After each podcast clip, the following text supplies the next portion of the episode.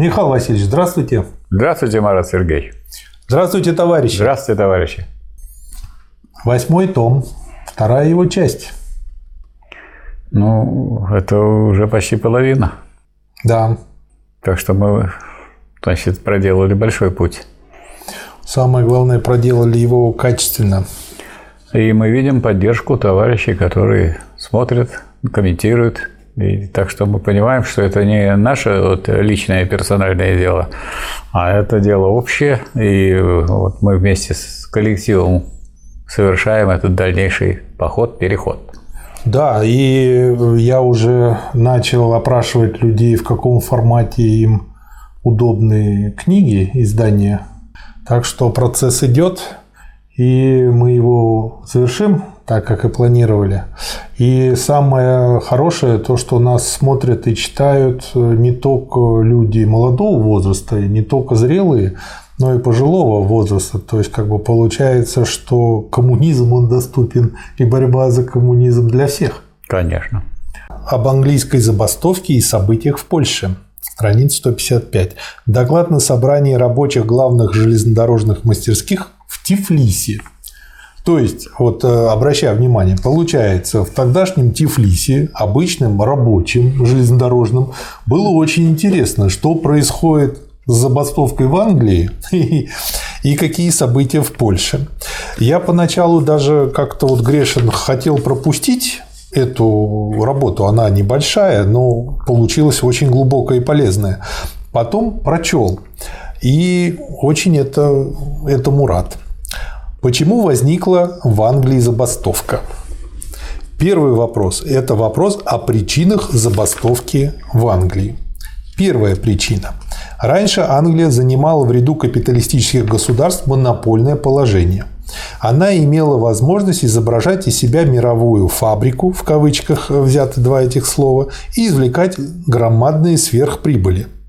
Но, ну, то есть, грубо говоря, доила весь мир – говоря по-простому. Да.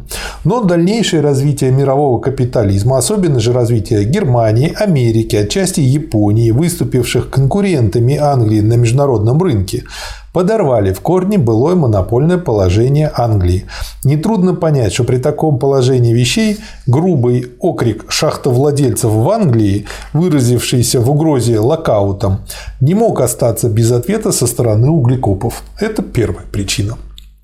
Вторая причина состоит в восстановлении международных рыночных связей и обострении в связи с этим борьбы капиталистических групп за рынки.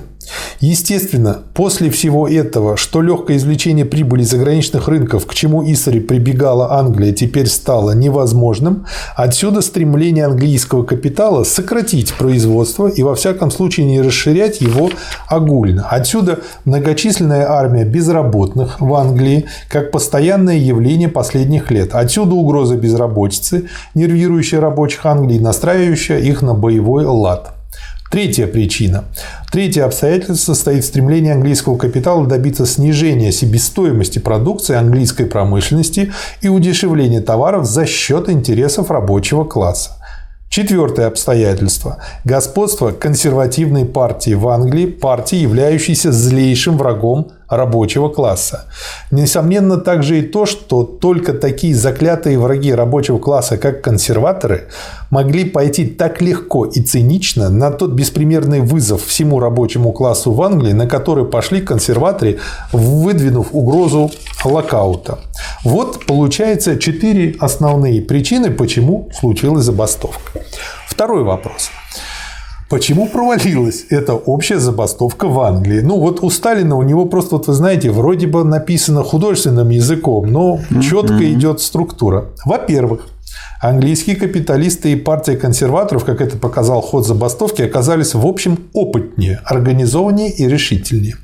Во-вторых, английские капиталисты и партия консерваторов встретили грандиозный социальный конфликт во всеоружии. То есть они были готовы, полной и несомненной подготовленности, тогда как лидеры английского рабочего движения были застигнуты врасплох. В-третьих, штаб капиталистов вел борьбу сплоченно, организованно, а рабочая партия оказалась внутренне деморализованными и разложенной. Как могло случиться, что могучий пролетариат Англии, ведший борьбу с беспримерным героизмом, оказался при вождях либо продажных, либо трусливых, либо бесхарактерных? Это вопрос большой важности. Такие вожди возникли не сразу. Вот это вот первая причина, почему я как бы очень подробно проработал эту статью поскольку мы видим здесь свою историю тоже. Они вырастали из рабочего движения. Они прошли известную школу воспитания рабочих лидеров в Англии.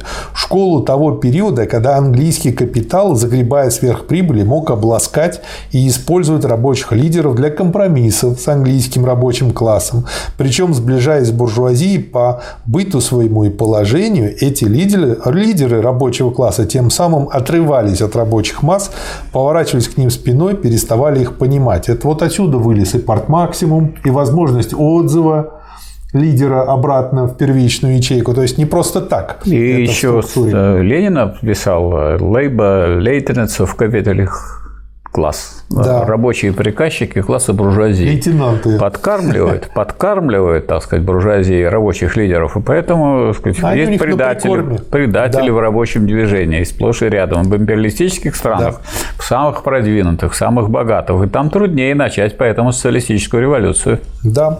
В-четвертых, штаб английского капитализма, партия консерваторов, понимал, что грандиозная забастовка английских рабочих есть факт громадной политической важности.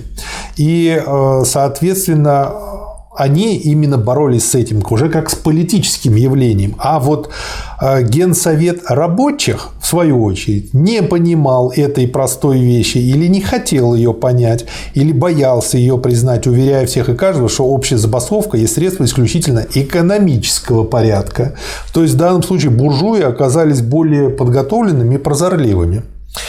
В-пятых, штаб английских капиталистов понимал, что интернациональная помощь английской забастовки представляет для буржуазии смертельную опасность, тогда как Генеральный совет не понимал или делал вид, что не понимает, что только при международной пролетарской солидарности можно выиграть забастовку английских рабочих. То есть, как я понимаю, хотели сами все своими силами решить. Ну да. В-шестых, Несомненно, что немаловажную роль сыграло больше, чем двусмысленное поведение Второго интернационала и Амстердамского объединения. Вот почему Ленин боролся и Сталин с ними. Да, и, и вот, вот они себя почему, показали. Да, а, просто это понятно все становится. И Амстердамского объединения профсоюзов в деле помощи английской общей забастовки. Вот. Что самое интересное, что нельзя объяснить тот факт, что профсоюзы Европы и Америки оказали все вместе не больше восьмой части той финансовой помощи, которую профсоюзы Советского Союза нашли возможным оказать своим английским братьям. То есть, несмотря на то, что мы не, не входили во второй интернационал, 7 восьмых помощи было от нас. А вот все другие международники, вот всего лишь одну восьмую. Мне это очень напомнило помощь во время Второй мировой войны. Да. Когда нам говорят, что без Америки мы бы не победили. Вот я бы э, а, о, седьмой хотите, да? Да, в седьмых. Ага. Несомненно также, что немаловажную роль в деле провала общей забастовки сыграла слабость английской коммунистической партии. Следует также признать, что ее авторитет среди английских рабочих все еще слаб. Но я вот тут для себя просто пометил вот в этих семи пунктах, что по сути дела э, Сталин тут четко показал, что если вы уже вышли на определенный уровень, который называется политическим то нужно это признать и начать политическую борьбу. Если вы э, де-факто вышли на этот уровень и по-прежнему говорите, что только экономические требования, вы на самом деле разваливаете рабочее движение, но, как бы проигрываете за. Мы видим итоги, так сказать, предательства партии Второго интернационала. Да. Собственно, именно те, эти партии как раз здесь и руководили. А коммунистическая партия Англии пока слабая. Я бы еще хотел отметить, что вот, как известно, Ленин подчеркивал, чем дальше дальше зайдет революция или революционные силы, тем меньше отберет контрреволюция. Вот посмотрите, какая тут была ошибка. С одной стороны, локдаун. А что такое локдаун? Это закрытие всех предприятий. Дескать, все, мы вас увольняем. А с другой стороны, всеобщая забастовка рабочих. А мы вот не, не да. будем на вас работать, и вы уже не капиталисты. Угу. Так вот, что интересно, что в современном в современной России после контрреволюции антисоциалистической в Трудовом кодексе, который является буржуазным законом. Но как всякий буржуазный закон, он результат классовой борьбы. То есть буржуазия проводит, но вынуждена считаться с уровнем и состоянием борьбы рабочего класса, и профсоюзной борьбы, и партийной борьбы. Так вот, в нашем э, законе локаут запрещен, а забастовки разрешены. Вот вам результат битвы английских, в том числе рабочих, и результат нашей собственной истории. Разрешены За можно забастовки. сказать только большое, Большое спасибо. Там нам разрешены забастовки, а вы прочитаете лок, локдаун, то есть локаут запрещен. То есть не Нам может. легче. Да, то есть он не может закрыть на этом основании, что у него забастовка. Нет, пожалуйста, вот э, беседуйте, проводите примирительные процедуры. Забастовка может быть вообще бессрочной. Очень интересно. Я очень советовал бы всем почитать Трудовой кодекс, но должен сказать, что мало кто его читает, а читает всякие, я бы сказал, ненужные и никчемные комментарии к Трудовому кодексу, на которых люди, так сказать, считающиеся юристами, Васильевич, за- может быть, получают мы деньги. Когда закончим основное и, и кодекс почитаем, так, Да, также кодекс с комментариями. почитать, кодекс почитать Это, надо. кстати, очень, хорошая мысль. Это очень полезно. Да, Очень это хорошая полезно. мысль. Я даже вот хочу сказать, что я вот на днях буквально сделал, вот сейчас висит такое большое обращение э, к э, трудящимся, которое называется э, «Наш выбор», э, связанное с организацией коллективной борьбы. Что понятно, что каждый что-то, как-то, где-то, кого-то, чего-то выбирает. Так и что у нас, какой выбор главный, а какой выбор второстепенный? Так вот, наш выбор – коллективная борьба за общие интересы. И вот и, Ленин об этом писал, и Сталин об этом пишет. И мы, в общем, понимаем, что весь этот э, интерес вокруг даже этого изучения, обсуждения – это вопрос, на самом деле, общей борьбы рабочего класса и под его руководством трудящихся за то, чтобы э, рабочий класс стал во главе и стал, получил власть. Да. И довел дело до полного уничтожения классов. Вот тогда можно будет сказать, что это книжки вот исторические. А сейчас можно сказать, что это не исторические книжки, а будучи историческими, они являются инструментом и, можно сказать, непосредственным учебником сегодняшней и завтрашней борьбы. Да, я думаю, эти книжки будут актуальны до полного коммунизма. То есть Обязательно. очень долго. Обязательно. И при полном коммунизме тоже. Потому что новое поколение всегда появляется. А при полном коммунизме, потому что от полного коммунизма можно вернуться обратно в социализм. А от социализма, как показал опыт нашей страны, вернуться Можно в капитализм. Поэтому вот это представление о том, что вот, дескать, мы строим, да любой дом, вот вы посмотрите, есть старые дома, они разваливаются.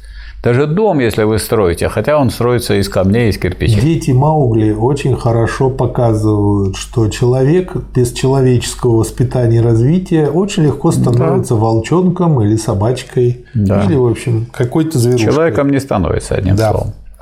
И самое ведь ужасное, ведь когда их э, оттуда вытаскивают, в Индии особенно часто такое происходит, допустим, до 10 лет ребенок там развивается, вроде бы он еще ребенок, но он даже человеческой речью не может овладеть. Если он до объеме. пяти лет не попал в человеческое общество, все, Да. это уже проверено. Да. Следующая тема этой работы. Вы не, мы не хотим сказать, что если пожилые люди будут это читать, то они не смогут войти в классовую борьбу. Смогут, но они же читать-то умеют. Уроки общей забастовки. Во-первых, кризис в угольной промышленности в Англии и связанная с ним общая забастовка ставит ребром вопрос о социализации орудий и средств производства в области угольной промышленности при установлении рабочего контроля. Кризис угольной промышленности и общая забастовка подводят английский рабочий класс вплотную к вопросу о практическом осуществлении социализма. Во-вторых, Основным препятствием на пути к цели является политическая власть капиталистов. В-третьих, парламент, конституция, король и прочие атрибуты буржуазной власти являются ничем иным, как щитом класса капиталистов, направленным против пролетариата. В-четвертых, в негодности старых руководителей, в негодности старых вождей, выросших в школе старой английской компромиссной политики. Вот как бы очень важный вывод и урок. Пятых. Углекопы Англии являются передовым отрядом рабочего класса Англии, Поддержка угольной забастовки и обеспечение ее победы является таким образом делом всего рабочего класса Англии. В-шестых, Единственной партией, могущей отстаивать интересы рабочего класса до конца смело и решительно, является партия коммунистов. Да, таковы в общем основные уроки общей забастовки в Англии. Некоторые выводы. Первый вопрос – это вопрос о стабилизации капитализма. Если правильно положение о прочности стабилизации капитализма, то столь же неправильно противоположное положение о том, что стабилизация кончилась, что она ликвидирована и что мы вступили теперь будто бы в период высшего подъема революционных бурь. Именно потому, что нынешняя временная и непрочная стабилизация все еще остается, именно поэтому капитал будет стараться и впредь пытаться напасть на рабочий класс. А отсюда задача коммунистических партий состоит в том, чтобы, продолжая и впредь организацию Единого фронта рабочих, приложить все силы к тому, чтобы превратить атаки капиталистов в контратаку рабочего класса, в революционное наступление рабочего класса. Наконец, чтобы выполнить эти очередные задачи, рабочий класс Англии должен прежде всего освободиться от нынешних его руководителей. Нельзя идти войной на капиталистов, имея таких вождей, как Томасы и Мак Макдональды. Следующий раздел о последних событиях в Польше. В Польше происходит теперь борьба между двумя фракциями буржуазии крупнобуржуазной во главе с познанцами и мелкобуржуазной фракции во главе с Пилсудским. Борьба имеет целью укрепление, стабилизацию буржуазного государства, а не защиту интересов рабочих и крестьян, интересов угнетенных национальностей. Дело в том, что польское государство вступило в фазу полного разложения. В связи с этим перед буржуазными классами стоит дилемма. Либо разложение государства дойдет до того, что откроет глаза рабочим и крестьянам и толкнет их на необходимость революционного преобразования власти против помещиков и капиталистов, либо буржуазия должна поторопиться с тем, чтобы прекратить развал, ликвидировать вакханалию хищений и таким образом предупредить, пока не поздно, вероятный взрыв революционного движения рабочих и крестьян. Вот это вот э, либо-либо, это прямо про сегодняшний день, Михаил Васильевич, про нас. Польша представляет в настоящее время э, ряд коренных противоречий. То есть, вот, как я понимаю, вот с точки зрения нарастания революционной ситуации важны именно коренные противоречия. Конечно которые, развиваясь далее, неминуемо должны создать в Польше непосредственную революционную ситуацию. Может ли Пилсудский, может ли разношерстная группа Пилсудского разрешить эти противоречия? Нет, не может, ибо она должна тогда вступить в коренной конфликт с классом капиталистов, чего она не может и не сделает ни в коем случае. Это 170 страница. Что же остается в таком случае? Страница 171. Остается одно. Победив в военном отношении фракцию крупной буржуазии, подчиниться политически этой самой фракции и поплестись в хвосте за ней, если, конечно, рабочий класс Польши и революционная часть польского крестьянства не возьмутся в ближайшее время за дело революционного преобразования польского государства и не прогонят прочь обе фракции польской буржуазии, и фракцию Пилсудского, и фракцию познанцев. Как могло случиться, что революционное недовольство значительной части рабочих и крестьян в Польше пошло водой на мельницу Пилсудского, а не коммунистической партии Польши? Ведь если вспомнить, э, то польская фракция социал-демократической рабочей партии, она была очень и очень активная, и она была, в общем-то, пробольшевистская большевистская. А случилось это, между прочим, потому что польская коммунистическая партия слаба, до последней степени слаба, что она еще больше ослабила себя в происходящей борьбе своей неправильной позиции в отношении войск Пилсудского, ввиду чего не могла стать во главе революционно настроенных масс. И вот такую слабость, так сказать, э, польской коммунистической партии и ее преемников мы наблюдаем и в последующих Э, вот мы знаем, что сейчас во всех э, практически странах э, да. Европы социалистические страны потерпели поражение.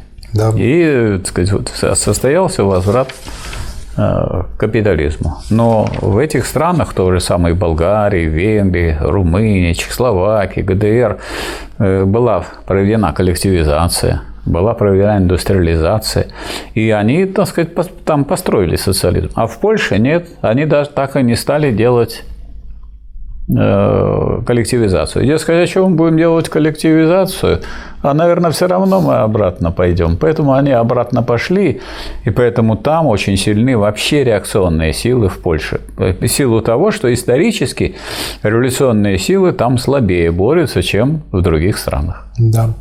У меня помечено, что вы хотите что-то сказать по поводу англо-русского комитета единства.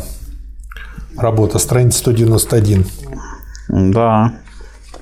Я хочу сказать, что вот здесь, на этой странице 191, мы обнаруживаем, что есть такая книга, изданная, которую мы не видим в библиотеках и не видим в обороте. Да. А книга это называется. Так. А книга это называется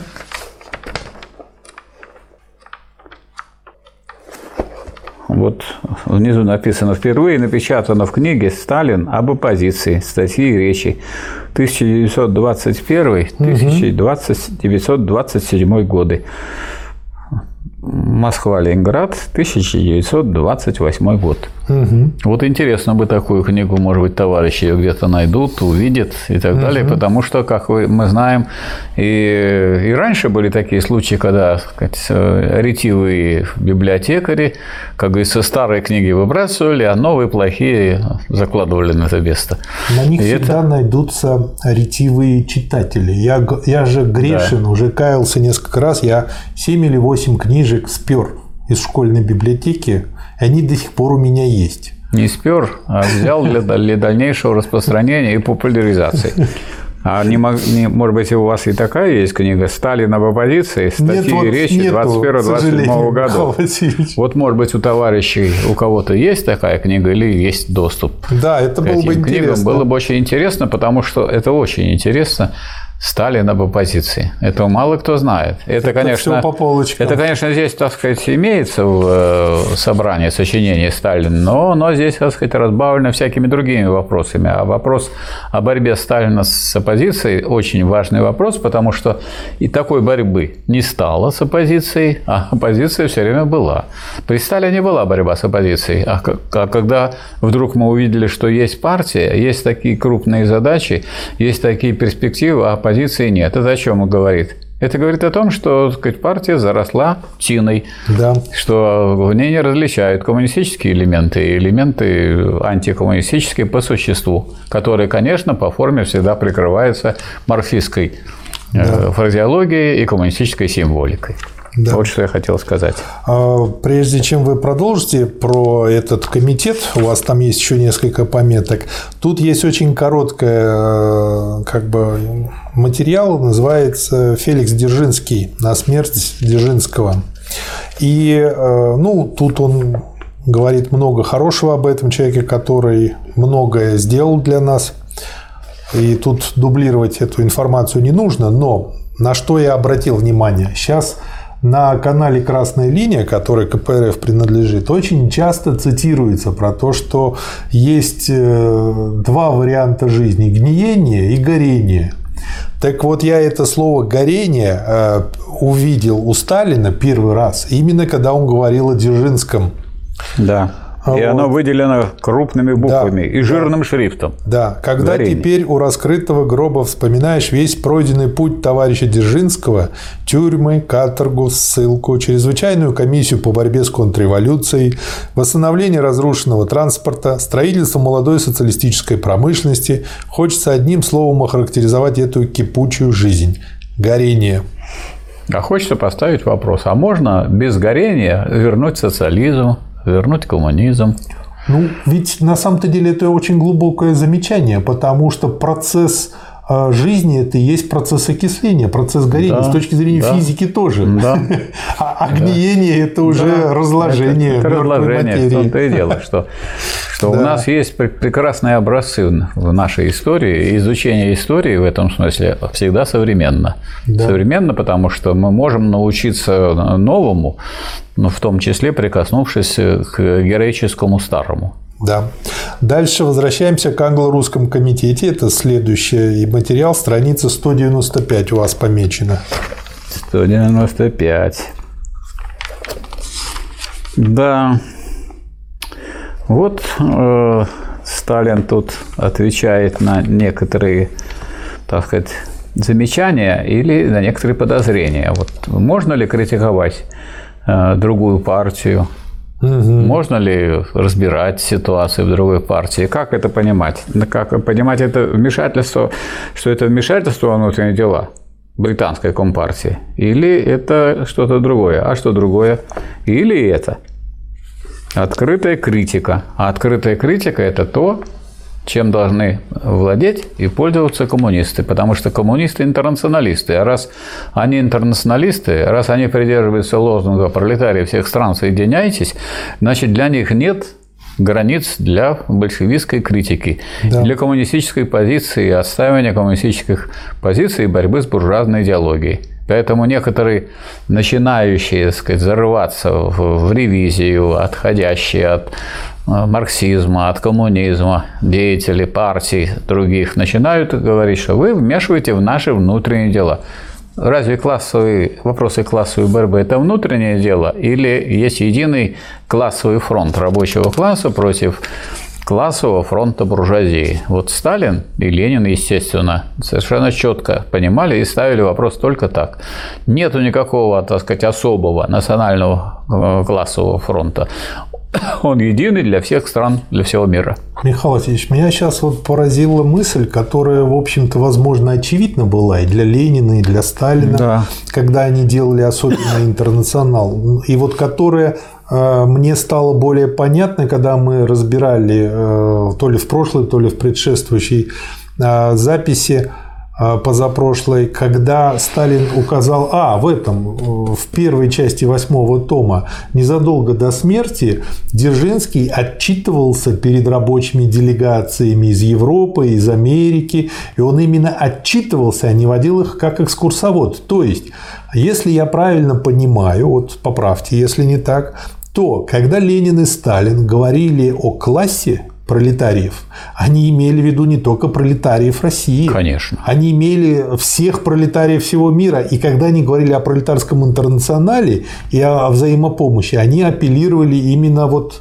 опять же, ко всем пролетариям и, всех стран. И одно дело понимание того, что революция идет не разом то во всех странах, странах сразу угу. развитых, а она идет как бы по очереди, угу. в одной, второй, третьей, по мере созревания условий но это ход революции мировой.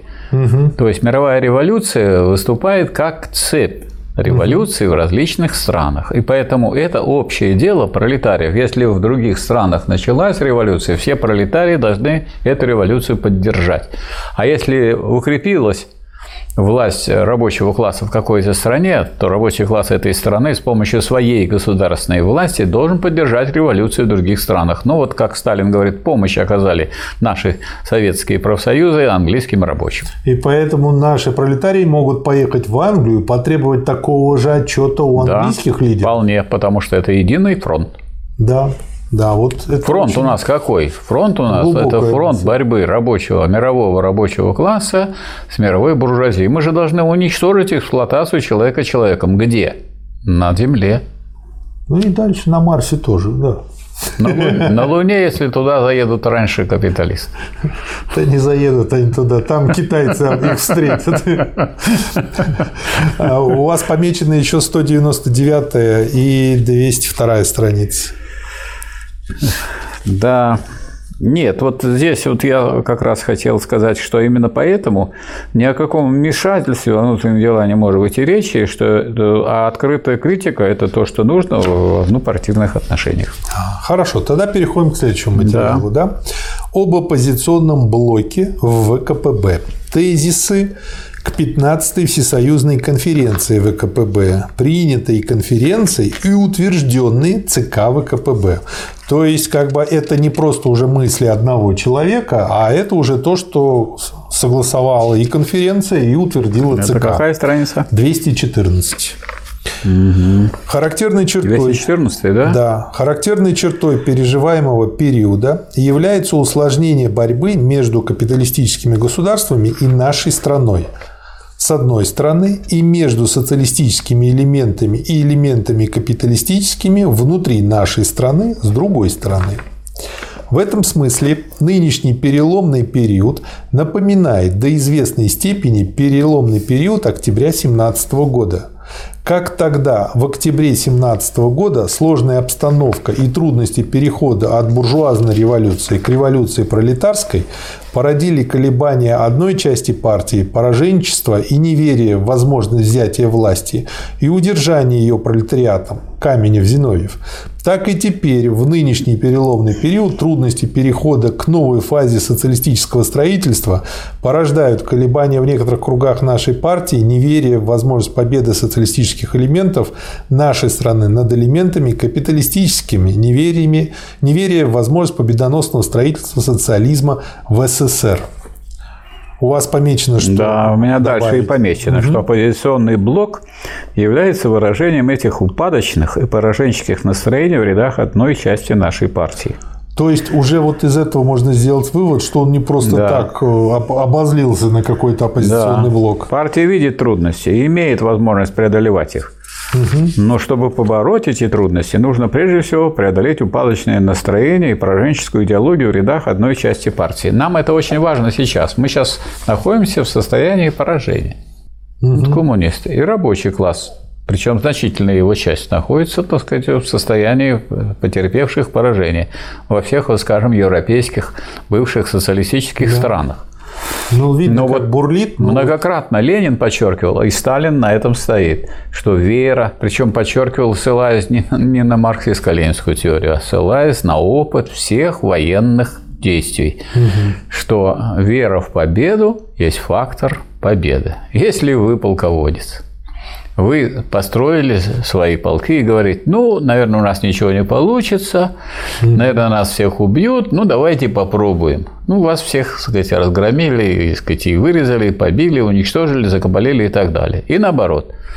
А когда так сказать, отдельные герои совершают чудеса храбрости и верят в то, что ну если не они, то их товарищи победят, и идут вперед, то сказать, э, победа приходит. Поэтому, ну как можно начинать какую-то борьбу, если вы не, не верите в победу в этой борьбе? То есть вот это вот такого рода настроение, с ними нужно беспощадно бороться, без этого никакого строительства социализма не могло, не могло произойти, поэтому нужно было с, с позиции Каменева и Зиновьева самым беспощадным да. образом бороться, несмотря на то, что они начальники и все время болтались в верхах партии, потому что да, как бы вы не рассмотрите, все время видите, что а что они там делали. Вот, например, Зиновий. Вот, например, вот есть у нас такое местечко разлив. Как известно, когда проходил шестой съезд партии, он проходил у нас сначала на Выборгской стороне, а потом переехали вот на улицу э, Ивана Черных. Там есть сейчас музей. Этот музей э, э, как раз за Нарскими воротами, вот, соответствующие. И вот на этом самом музее, в этом музее есть картина, как Ленин выступает э, с докладом Центрального комитета, и там, собственно говоря, был взят курс на вооруженное восстание. Ленин в это время находился в разливе. Вместе с Лениным. Ленин, как известно, в это время писал не просто работу о том, как победить, а он как удержать власть после того, как будет победа. Потому что его государство и революция посвящены именно вопросу о том, как не дать бюрократизму, карьеризму уничтожить завоевание революции. Ну, он был там не один. Хотя в советское время так умалчивали, что там был еще и Зиновьев. Ну а что Зиновьев там делал? А ничего. Сейчас не умалчивает Михаил Васильевич. Один очень уважаемый историк написал да. книгу, если я не ошибся. Да. И я видео недавно видел на Ютубе, что вот-вот она выйдет да. о вкладе Зиновьева в теорию революции, да, что, вот оказывается, такой... Зиновьев вместе с Лениным разрабатывал. Да, вот все. он вместе с Лениным. Ленин разрабатывал, а Зиновьев там находился. И ничего он не сделал по итогу. И после того, как он там просидел, когда собралось, наконец, собрался Центральный комитет, они вместе с Каменевым выступили против вооруженного восстания. Есть издание работ Зиновьева? Я не знаю. Надо поискать, потому что очень любопытно посмотреть, что там написано. Вообще, я же сейчас вот готовлю стопочку, которую потом будем прорабатывать, когда проработаем классиков. Вот. И, конечно, хотелось бы туда и Зиновьева тоже сосчитать. Ну, это, с одной стороны, полезно, угу. сказать. С другой стороны, не успеваешь читать тех, кто побеждал, а читать тех, кто мешал побеждать или проваливал. А мы это будем читать да. хором. Иногда Я это, думаю, это будут читать разные это, люди, которые да, это всегда, это всегда уже, так сказать, вторая часть или второй момент. Да, да. У Задача... кого будем учиться? Учиться у тех, кто побеждал, или учиться будем у тех, кто все время говорил, у нас ничего не выйдет, у нас ничего не получится. Вот это такие люди. А чем э, себя запятнал Каменев? Ну, кроме того, что они выдали планы вооруженного восстания противнику, э, Каменев ведь был назначен э, избран председателем Всероссийского Центрального исполнительного комитета. И тут он заявил, что надо переделать правительство Совнарком, надо сделать правительство из всех социалистических партий. А эти все социалистические партии, кроме большевиков, были на самом деле мелкобуржуазными партиями и партиями контрреволюции. Это такой детский лепет, и вот, давайте жить дружно. Да? Ну, это только детский лепет, но это означало поражение революции. Поэтому Ленин потребовал немедленно снять этого Каменева и избрать другого. Да, Поэтому очередная задача партии состоит в том, чтобы вскрыть принципиальную несостоятельность основных взглядов оппозиционного блока, разъяснять их несовместимость с основами ленинизма и повести решительную идейную борьбу с принципиальными ошибками оппозиционного блока на предметах полного преодоления. И, собственно говоря, в этой работе он это дело все и раскрывает. Первый раздел этой работы. А вот Давайте еще одну цитату угу. сказать, оглашу я. Партии в виде трудностей имеют возможность преодолевать их. Но чтобы побороть эти трудности, не говорится, какие трудности. вообще говорится, вот партия в виде трудностей, понимает, что надо их преодолевать, имеет силы, чтобы преодолевать. Это общее указание но для всех ситуаций. Вот у нас угу. ситуация, мы преодолеем контрреволюцию, в России, в Советском Союзе, вернем, так сказать, советскую власть, вернем социализм, вернем Э, Советский Союз, или это невозможно. Но чтобы побороть эти трудности, нужно прежде всего преодолеть упадочное настроение и пораженческую идеологию в рядах одной части партии. Не только в рядах части партии. Mm. Вот мы, наши товарищи, члены Рабочей партии России, раздают э, газету «Народная правда» у проходных. И есть такие рабочие, говорят, ничего из этого не выйдет, ничего у вас не получится.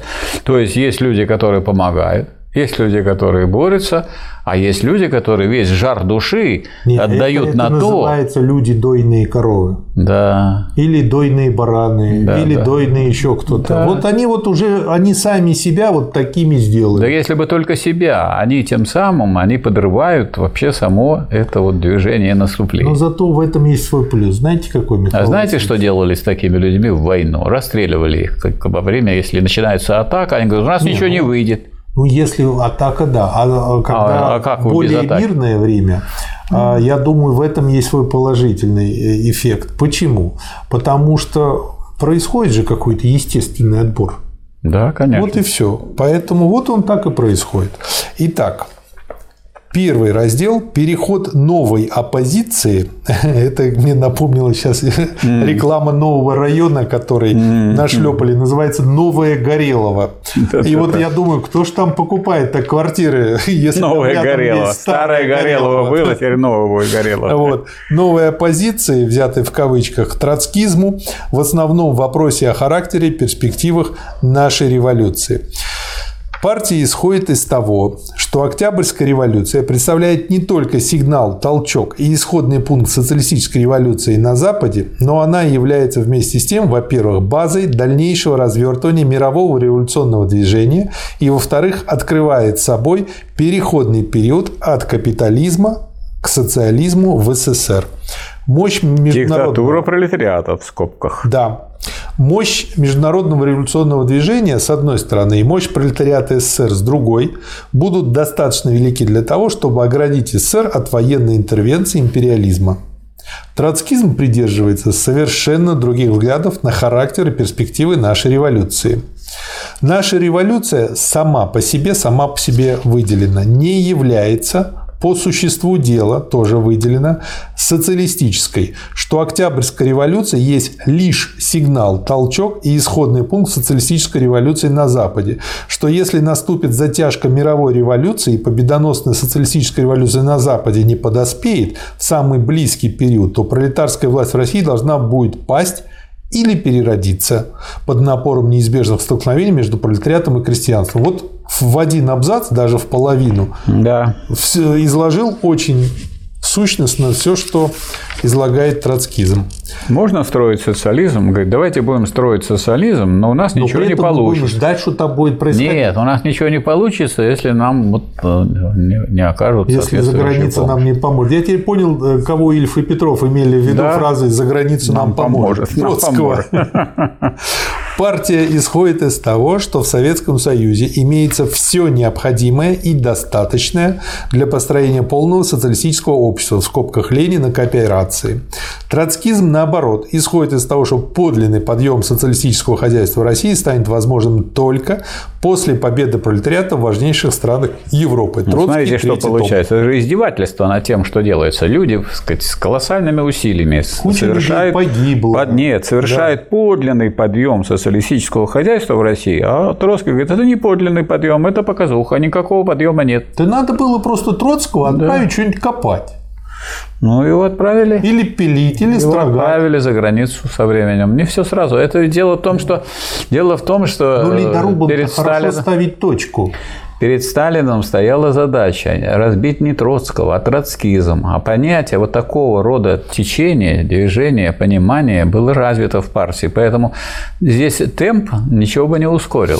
Здесь да. важно было освободить от этого партию, а не просто освободить партию от Троцкого. Да. Можно освободиться от Троцкого, а сказать, а он будет понимаешь, жертвой и усилится троцкизм. Так вот сейчас вот э, получается, что я и наблюдаю, что очень много людей, историков, которые с очень большим уважением уважением и а, относятся и к Ленину, и к Сталину, и к советскому периоду, и книжки хорошие на эту тему написали.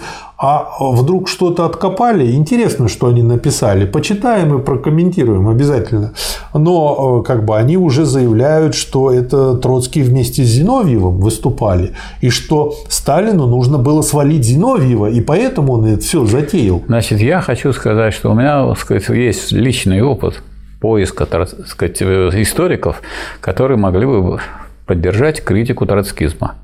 Мне это нужно было в связи с тем, что стали выходить пьесы Шатрова одна за другой. И все эти пьесы состояли в том, чтобы подменить так сказать, то, что говорил Ленин, тем, что говорил Троцкий, причем приписать Ленину то, что говорил Троцкий. Поскольку в пьесах, как вы понимаете, кавычки не ставятся и ссылки да. не делаются, то это основная масса не заметила. Я бы, может быть, тоже не заметил, но в это самое время я на целый ряд больших таких сборников о революции, контрреволюции, о диктатуре пролетариата э, делал рецензии для журнала «Молодая гвардия». И вот я прихожу в театр – синие кони на красной траве. И вижу, что то, что говорил Троцкий, это э, высказывает артист, и который играет роль Ленина. Причем специально сделали, что он будет не похожий, не надо вообще гримироваться, дескать, не похожий Ленин, не похожий на Ленина и говорит. И вот эти синие кони на, на красной траве, потом там победим, дальше, дальше, дальше. И, так сказать, вся, так сказать, э, пропаганда вот такая – политическая шла в виде э, пьес, которые широчайшим образом шли по всей стране. Это вот контрреволюцию сопровождало и осуществляло.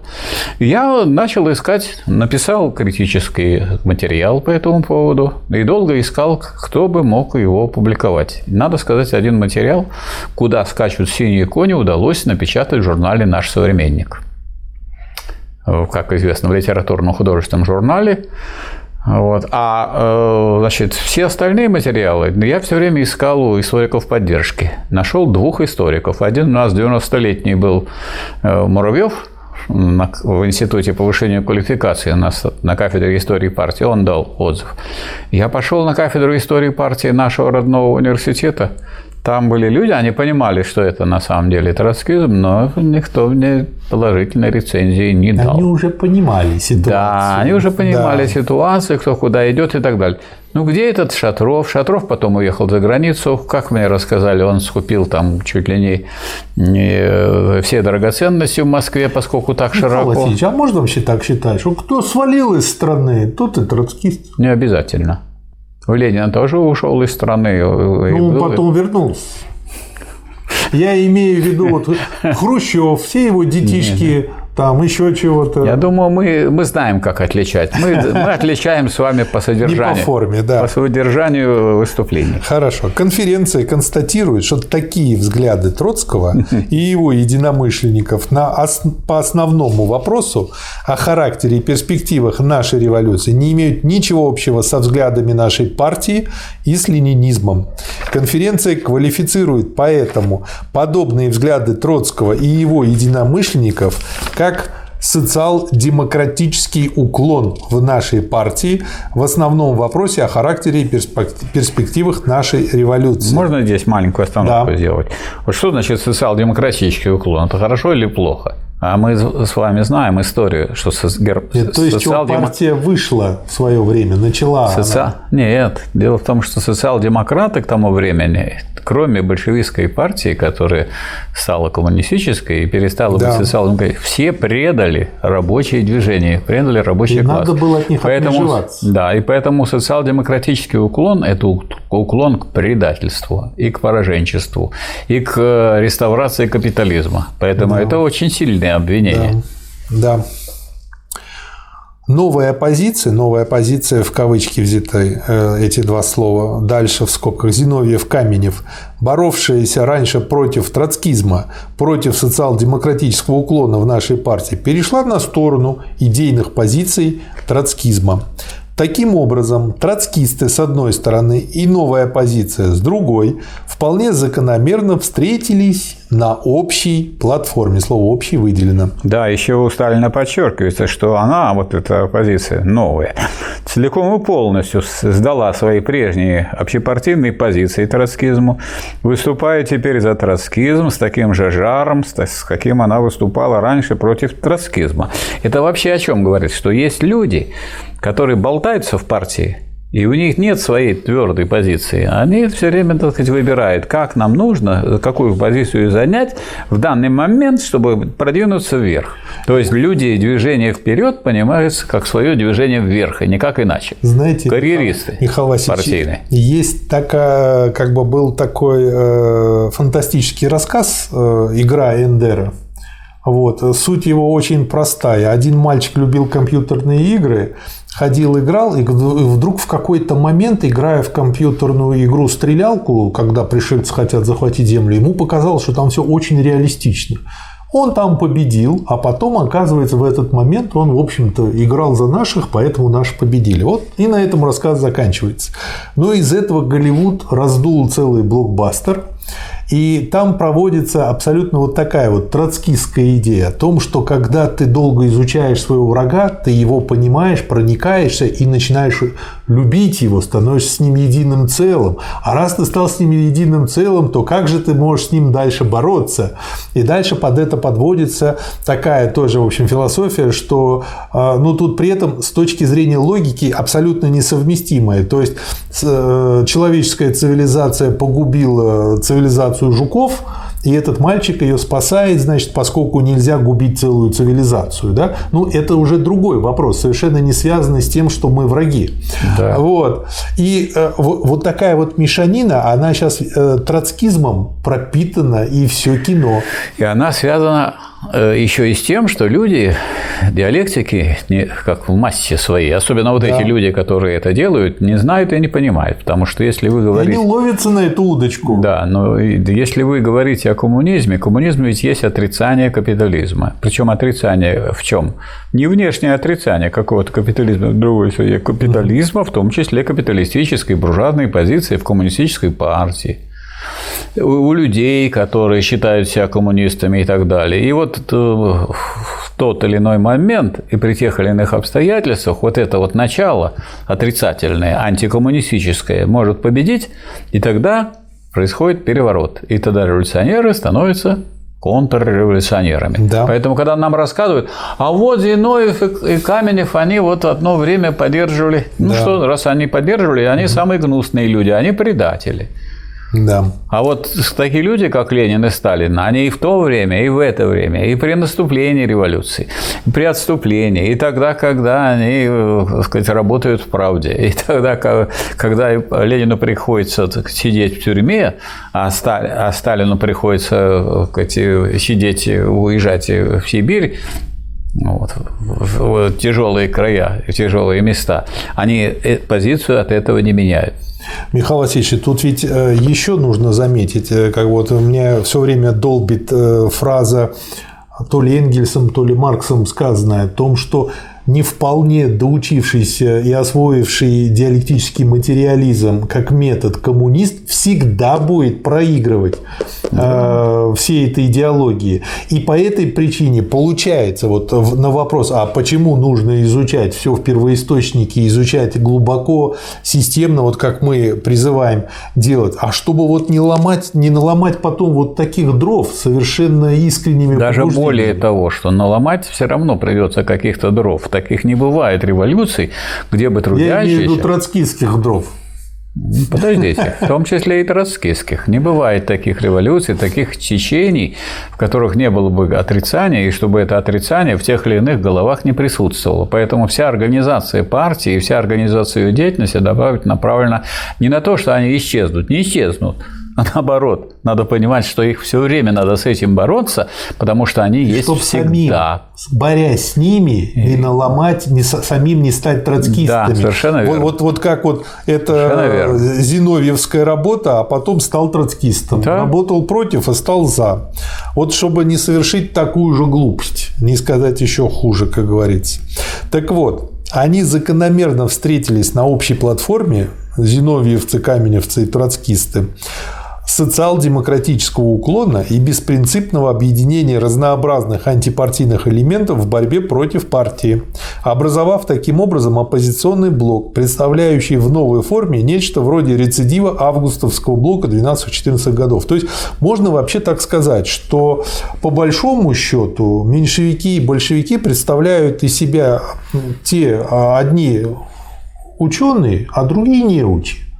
И по большому Одни счету... революционеры, а другие контрреволюционеры. Так вот, э, это все разные слова, но об одном и том да, же. Да, об одном и том же. Да, и поэтому, если мы строим коммунизм и строим социализм, э, то мы должны научно подходить, а значит, изучать глубоко. Я вот обратил внимание на то, что ну, Сталин некоторым недовольным, так сказать, своим коллегам, там, там Зиновьеву и Каменеву объяснял, ну что вот вы вот все время недовольны, вот вы уехали летом отдыхать. Угу на юг.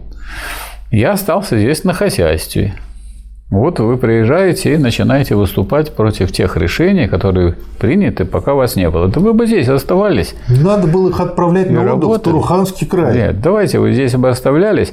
И я обращаю говорит, ваше внимание, что э, не я же веду Политбюро. Политбюро ведет товарищ Каменев. А вот как получается, что если ведет товарищ Каменев, он все формулировки, в том числе мои, зачитывает товарищ Каменев. И проходит не формулировки товарища Каменева и Зиновьева, а мои. Почему? Ну, потому что мои лучше, а ваши не прошли, потому что они хуже. А ведь вы это дело ставили на голосование, и вы организовывали. Я считаю, что чем выше как бы в партии человек находится, чем чаще у него должна быть командировка в Туруханский край потому что именно там он сможет спокойно или у него или у него и достаточно, достаточно большой запас таких командировок. Скажем, Ленин, как известно, там мало того, что он год, год в тюрьме просидел. Угу. Вот здесь вот он просидел в тюрьме, э, ну, в центре, можно сказать, Ленинграда, там, где есть большой дом, а там вот. Э, вот злые языки скажут, что у него рядом. была прописка, жил целый год в центре Питера. Можно сказать. Год. А после этого он вот э, три года еще отбыл ссылки. Четыре года. Вот. Ну, а что касается Сталина, у него вся биография дореволюционная, связана с тем, что значит, там участвует, там участвует, потом отправлен в ссылку. Там участвует, там участвует, отправлен в ссылку. И так все время.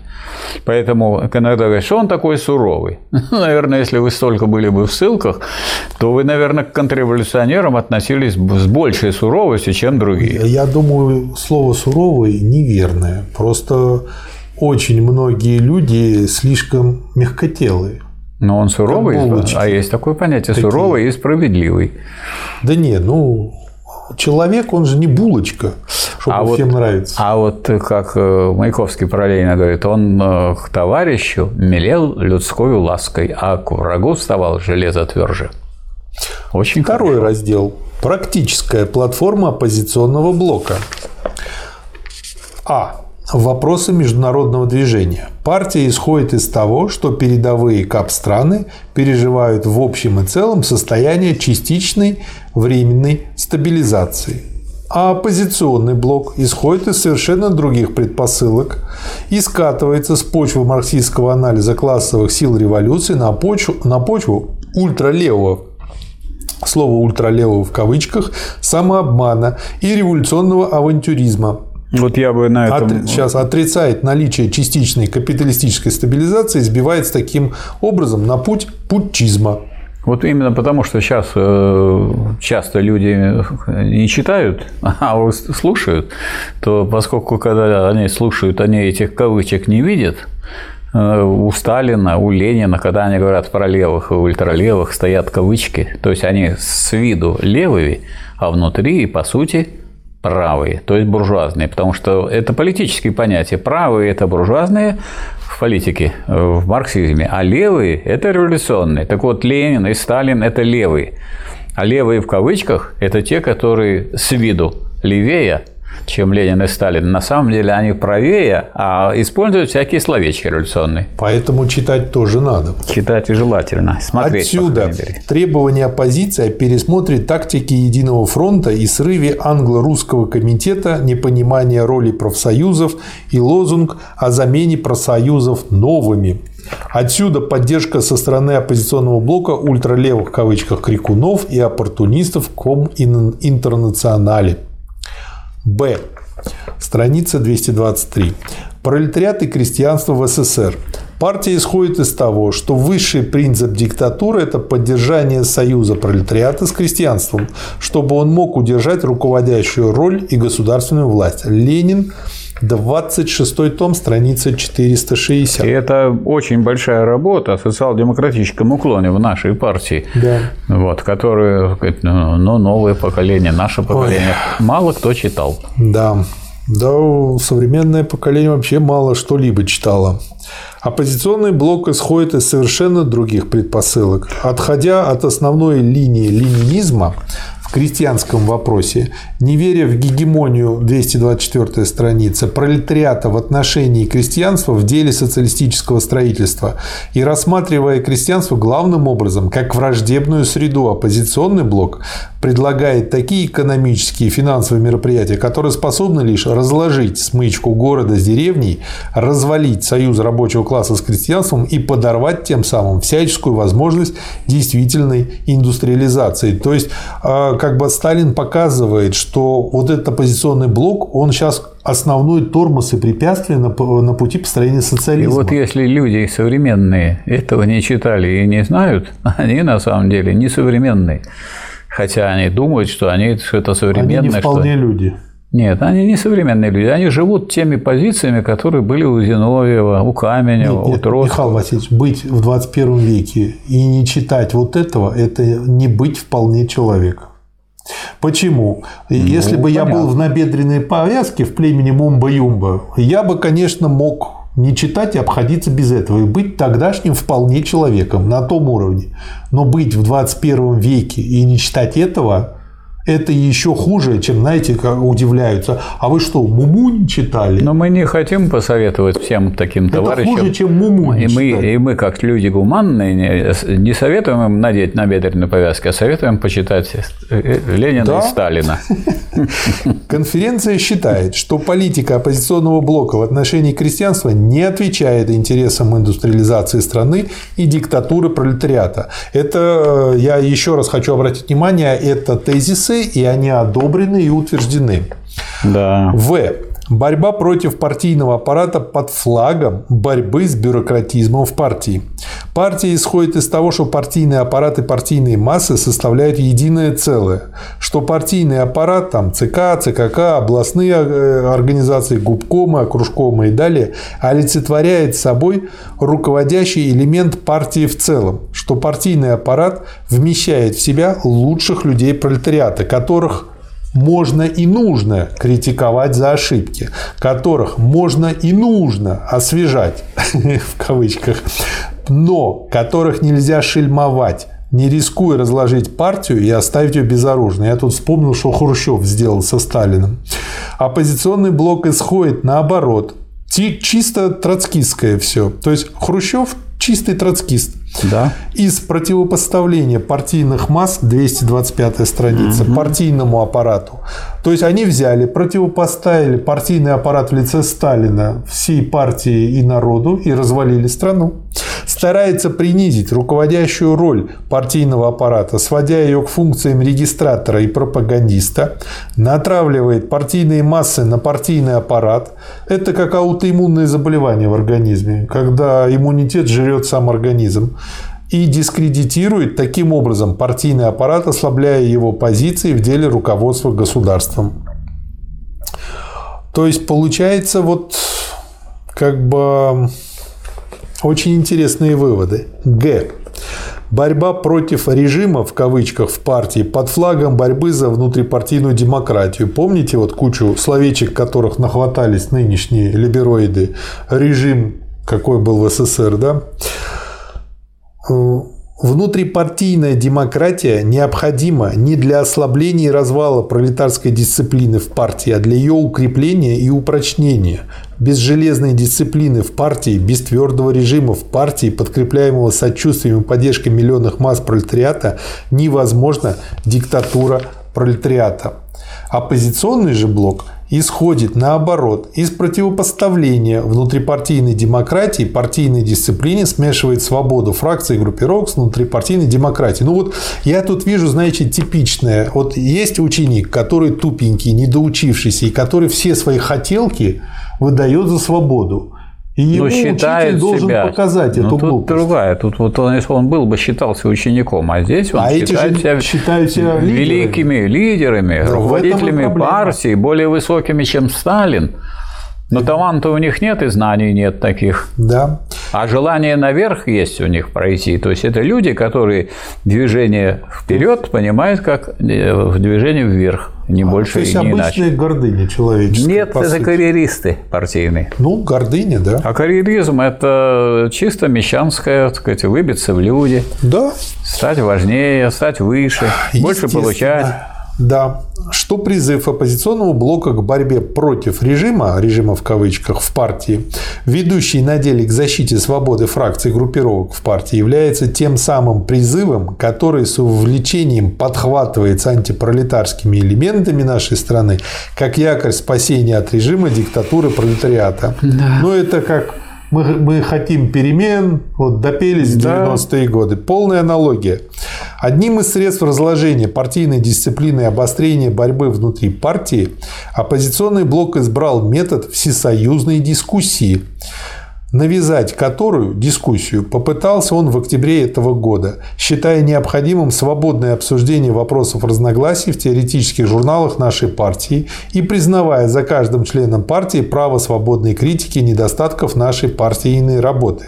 Конференция напоминает вместе с тем слова Ленина о том, что наша партия является не дискуссионным клубом, а боевой организацией пролетариата. Конференция считает, что всесоюзная дискуссия может быть признана необходимой лишь в том случае, если, и вот тут вот очень ценное, на мой взгляд, а.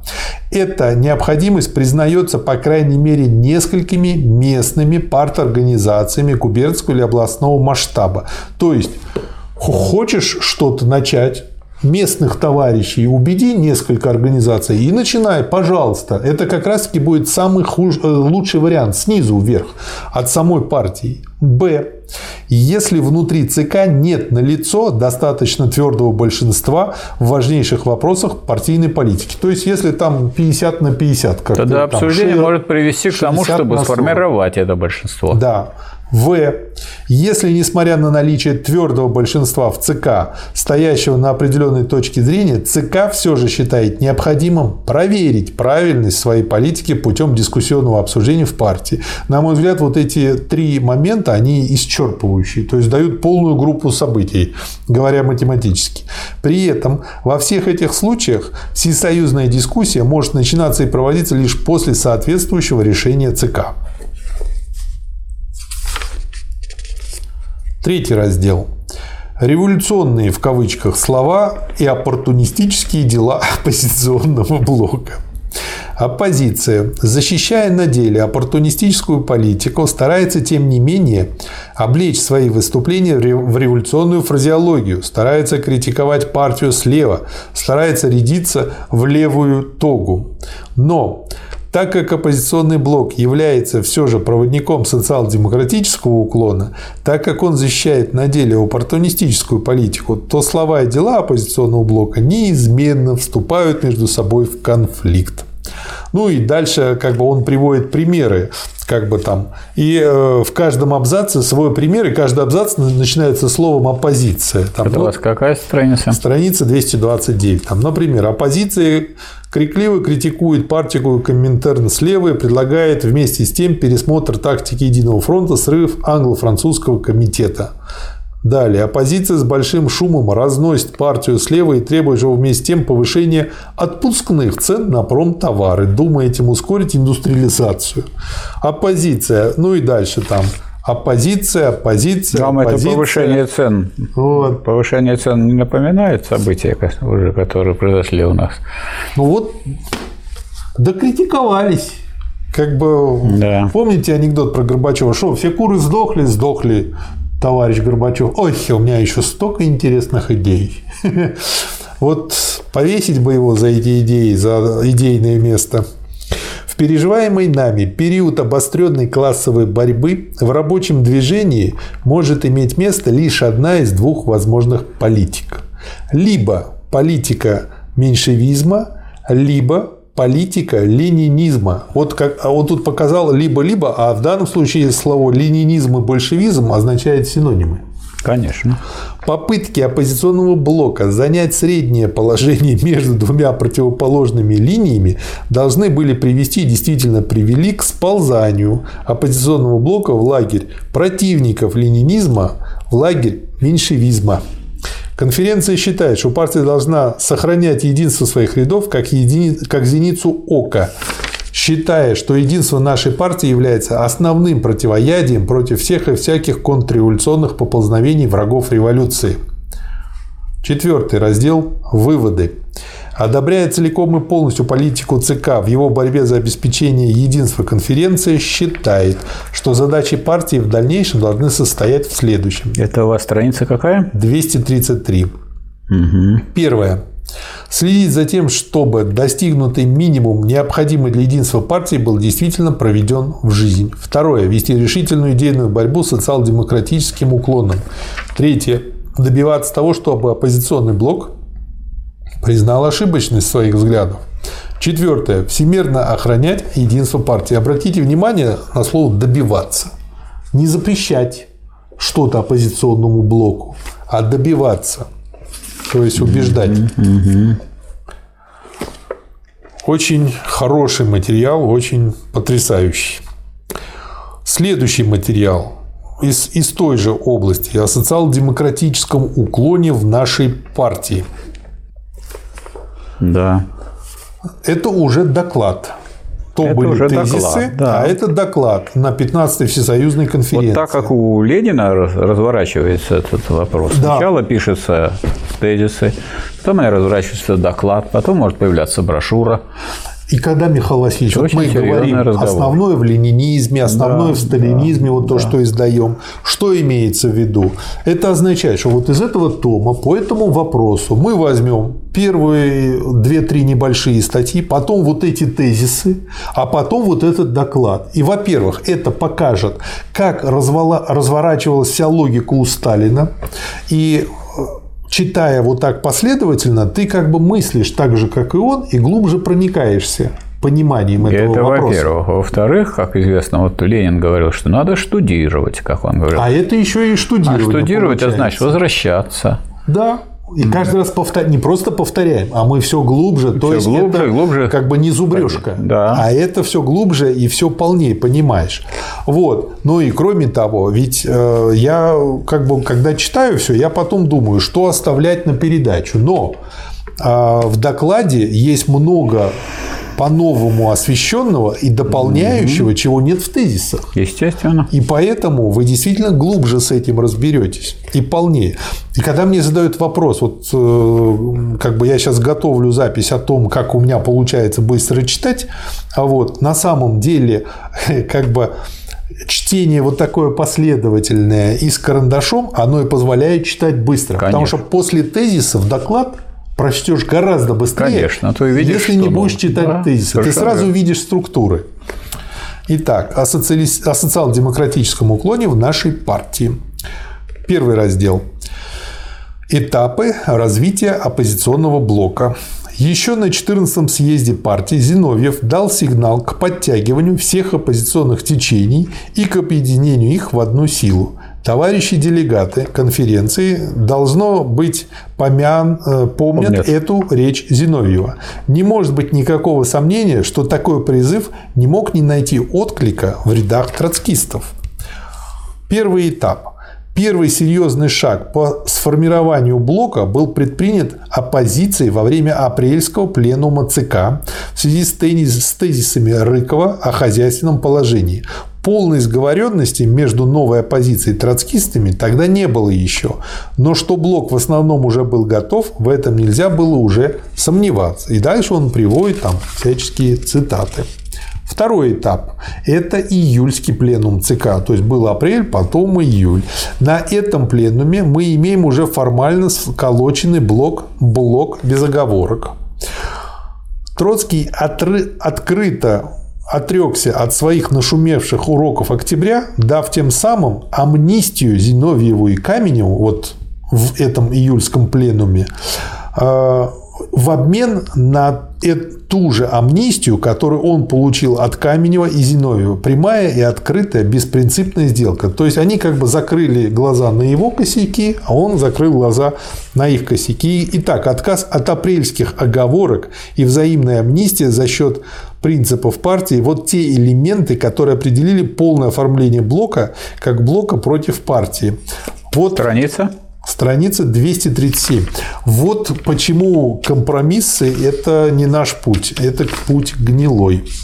Третий этап – это открытое выступление оппозиции против партии в конце сентября, в начале октября этого года в Москве и Ленинграде.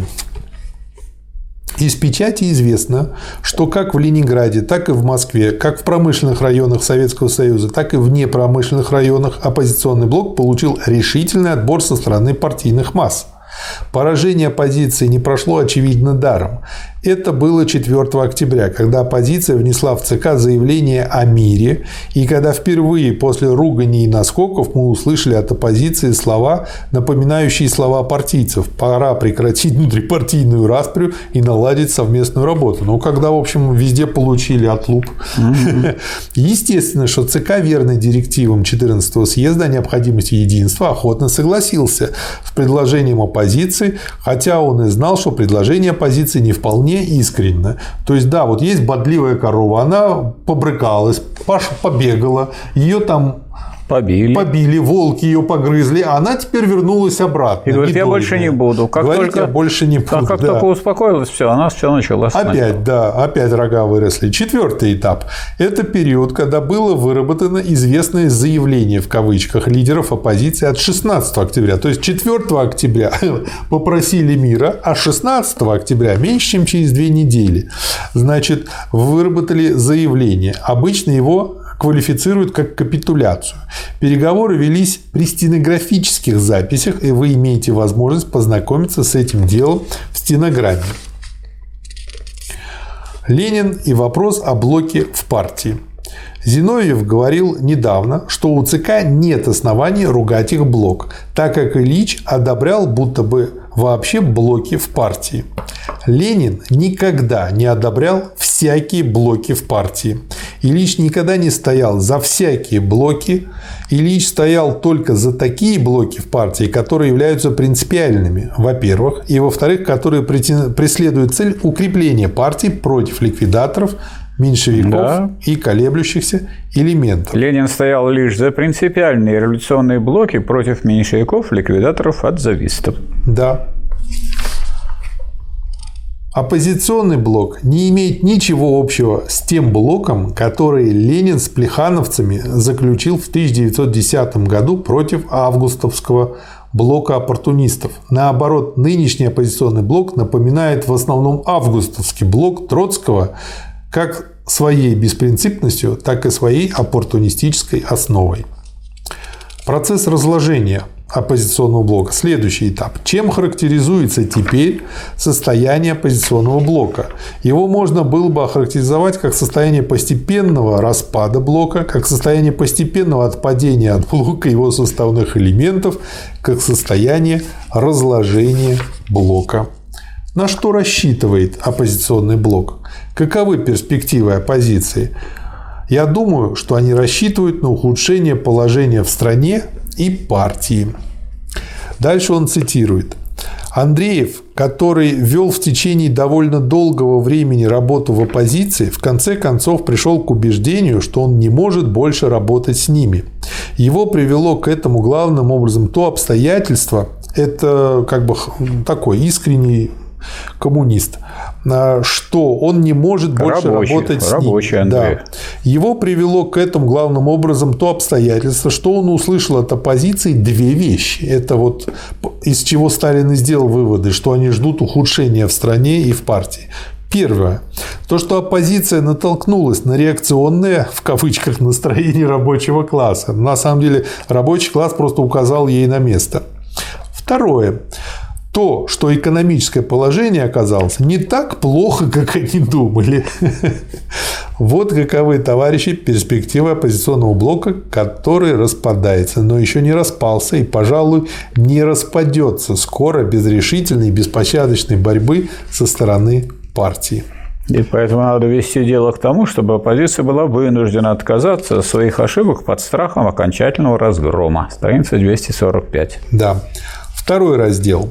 Основная ошибка оппозиционного блока. Перехожу, товарищи, ко второму вопросу, к вопросу об основной ошибке оппозиционного блока, в основном вопросе о характере и перспективах нашей революции. Основной вопрос, разделяющий партию с оппозиционным блоком, это вопрос о том, возможно ли победа социализма в нашей стране или, что тоже, каков характер и каковы перспективы нашей революции. Перед нами стоят три вопроса. Первый. Ну, то есть он просто чисто по-сталински систематизировался. Первый. Возможно ли победа социализма в нашей стране, учитывая то обстоятельство, что наша страна является пока единственной страной диктатуры пролетариата, что пролетарская революция в других странах еще не победила, что темп мировой революции замедлился. Второе. Если она, эта победа, возможна, то можно ли назвать такую победу полной победой, окончательной победой? Третье. Если такую победу нельзя назвать окончательной, то какие условия необходимы для того, чтобы она, эта победа, стала окончательной? И дальше он подробно рассматривает все эти вопросы. Предварительные замечания перед рассмотрением. Как марксисты решали этот вопрос раньше, скажем, в 40-х годах прошлого столетия, в 50-х, 60-х годах вообще.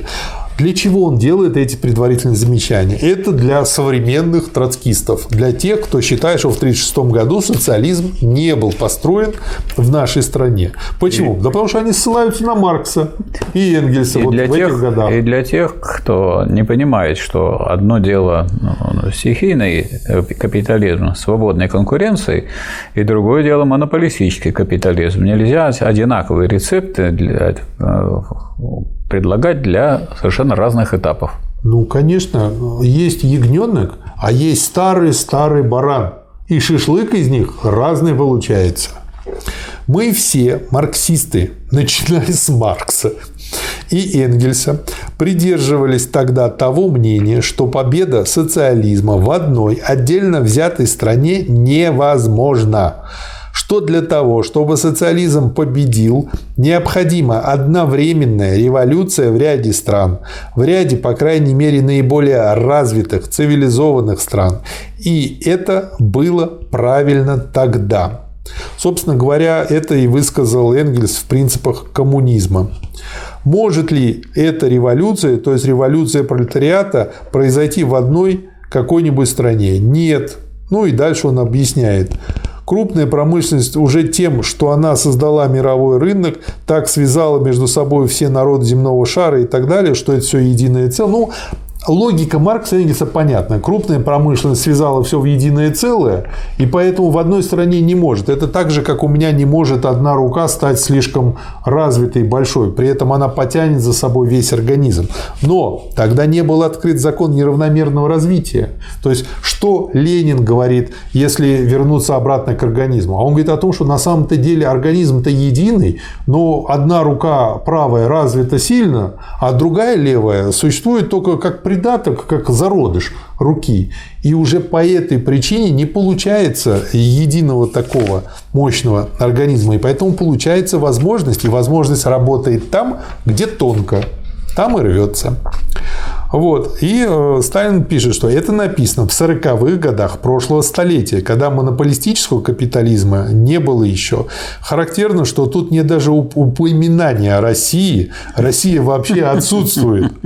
Правильно ли было то, что сказано здесь в этой цитате в условиях домонополистического капитализма? Правильно ли это было в тот период, когда Энгельс об этом писал? Да, правильно. То есть и Сталин, и Ленин согласны с Энгельсом, но они считают и правильно это показывают, что это было верно применительно к тому домонополистическому.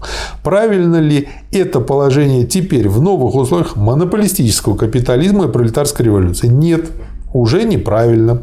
Когда насильственный передел уже поделенного не являлся еще вопросом жизни и смерти капитализма, когда неравномерность экономического развития не была и не могла быть столь острой, какой она стала потом, когда противоречия капитализма не были еще доведены до той степени развития, когда они превращают капитализм цветущий в капитализм умирающий, открывая возможность победы социализма в отдельных странах, в этот старый период формула Энгельса была бесспорно правильной. В новый период, в период развития империализма, когда неравномерность развития капиталистических стран превратилась в решающую силу империалистического развития, когда неизбежные конфликты и войны между империалистами ослабляют фронт империализма и делают возможным его прорыв в отдельных странах, когда закон о неравномерности развития, открытый Лениным, превратился в исходный пункт теории о победе социализма в отдельных странах, в этих условиях старая формула Энгельса становится уже неправильной. В этих условиях она неизбежно должна была быть заменена другой формулой, говорящей о возможности победы социализма в одной стране. То есть, я отсюда делаю как бы вывод. Люди, которые считают, что не был построен социализм, их просто нельзя назвать ленинистами. Ленинцами. Ленинцами. То есть они находятся на уровне 19 века. Да, они это... пытаются теорию Исаака Ньютона применить к полетам в космос. Это дремучие, малограмотные в политике люди. Бомбе. Да. Малограмотные. Причем опломб очень высокий, а на самом деле это люди, которые не выучили уроки. Которые догматики. Которые забыли, что марксизм не догма, а руководство к действию, что это да. наука. А они ее воспринимают догматически. Нет, но они передовое секта. в науке-то не взяли. Они не взяли ленинизм, они взяли марксизм без ленинизма, а живут в эпоху Ленина. Ну, то есть они догматики. Тогда они ну, не они... были еще, а сейчас уже явные ну, догматики. Если бы они были догматиками по отношению к ленинизму, то это было бы мягче. Это было бы мягче, но потом дальше опять бы стали бы теми. Ну, то конечно, так Это, по иначе. сути, вот это и есть сектанты. То есть это сектанты, догматики, да. которые не знают вообще диалектики и не понимают, что то, что верно в одних условиях, может быть неверно в других. И второе, я могу сказать, что, на мой взгляд, их неявно к этому подталкивает. Это любовь смотреть Европе в одно место. Да, это очень четко прослеживается. Да. Это не первый и случай. И у Троцкого, Ленин... и у Каменева, и у Зиновьева, и у да. всех их сторонников. Да, да. и вот они что вот Россию они не уважают, они не понимают. Они сами себя не уважают. А, нет, себя они очень уважают. Они не уважают русский рабочий класс. Его революционную роль. Это то, за что Ломоносов смертным боем всегда бился. Да. Что может собственных Платонов и быстрых разумов Нефтонов – Российская земля рождать. Когда Ленин, исходя из метода Маркса, продолжает дело Маркса и Энгельса, не цепляясь за букву марксизма. Вот очень хорошо сказано. Угу. Маркс высказал ту мысль, что диктатура пролетариата, как слом старого государственного аппарата и создание нового аппарата нового пролетарского государства является необходимым этапом развития к социализму в странах континента, допустив исключение для Англии и Америки, где по заявлению Маркса милитаризм и бюрократизм слабо развиты или вовсе не развиты, и где поэтому возможен другой путь, мирный путь перехода к социализму. Это было совершенно правильно, опять же, в 70-х годах. Почему? Да потому что уже Англия и Америка развились в этом плане хорошо. Но это положение, будучи правильным в 70-х годах прошлого столетия, стало уже неправильным после 19 столетия, в период империализма, когда Англия стала не менее бюрократической и не менее, если не более милитаристической, чем любая другая страна континента. В связи с этим товарищ Ленин говорит в своей брошюре «Государство революции», что ограничение Маркса насчет континента отпадает теперь, потому что наступили новые условия, делающие излишним допущенное для Англии исключение. Вот так. Ленинизм или троцкизм? Очень четко поставлен да, вопрос. в этом и состоит величие Ленина, что он не отдавал себя в плен букве марксизма, умел схватывать сущность марксизма, исходя из нее развивать дальше учение Маркса и Энгельса. Да. Ну, то есть, э, можно сказать так, что э, они действуют как судья, следуя форме, букве закона. Но даже судья как призывается плохой, как часто судья. И, и содержание вспоминать иногда, насколько это возможно. Ленинизм или троцкизм? Из марксистов Ленин был первый, который подверг действительно марксистскому анализу империализм как новую, последнюю фазу капитализма. По-новому поставил вопрос о возможности победы социализма в отдельных капиталистических странах и разрешил его в положительном смысле. Дальше, собственно говоря, он тут все это показывает. То обстоятельство, что империалистический фронт был прорван в связи с империалистической войной в России, это обстоятельство говорит о том, что в современных условиях развития капитализма цепь империалистического фронта будет прорываться не обязательно в той стране, где промышленность более всего развита, но там, где эта цепь слабее, где пролетариат имеет серьезного союзника, например, крестьянство против империалистической власти, как это имело место в России. Страница 254 на 255 странице. В то время как Ленин считает, что победа социализма в одной стране возможна, что пролетариат, захватив власть, не только может удержать ее, но он может пойти еще дальше, экспроприировав капиталистов и организовав социалистическое хозяйство для того, чтобы оказать действенную поддержку пролетариям капиталистических стран. Троцкий, наоборот, считает, что если победившая революция в одной стране не вызовет в самый ближайший срок победы революции в других странах, то пролетариат победившей страны не сумеет даже удержать власти, не говоря уже о том, что он не сможет организовать социалистическое хозяйство. Ибо, говорит Троцкий, безнадежно думать, что революционная власть в России может устоять перед лицом консервативной Европы. Это две совершенно различные точки зрения. Ну, просто не в бровь, а в глаз, Михаил Васильевич. Да. Если первая линия есть линия нашей партии, то вторая линия является приближением ко взглядам социал-демократии. Из этого же вытекает тот несомненный факт, что наша революция является революцией социалистической, что она представляет не только сигнал, толчок, а исходный пункт мировой революции, но и базу. Базу, необходимую и достаточную для построения полного социалистического общества в нашей стране. То есть, вот, грубо говоря, троцкизм единственное слово отрицает в этой длинной фразе, которую я только что прочел, слово «база». Да. Но какое слово? Это как Основу. Михаил Васильевич, мне очень понравилась короткая запись про букву Ё. Важность поставить две точки можно объяснить очень двумя короткими фразами. Все выпили и все выпили. Все или все? Две точки, а какой трагизм, да? Да. Итак, и здесь одно слово, и какой трагизм. Итак, мы можем и должны победить капиталистические элементы нашего хозяйства. Мы можем и должны построить социалистическое общество в нашей стране. Страница. 262. Но можно ли назвать эту победу полной, окончательной? Нет, нельзя назвать. Победить капиталистов мы можем. Строить социализм, построить его мы в состоянии. Но это еще не значит, что мы в состоянии тем самым гарантировать страну диктатуры пролетариата от опасности извне, от опасности интервенции и связанной с нею реставрации и восстановления старых порядков. Поэтому чтобы победить окончательно, нужно добиться того, чтобы нынешнее капиталистическое окружение сменилось окружением социалистическим.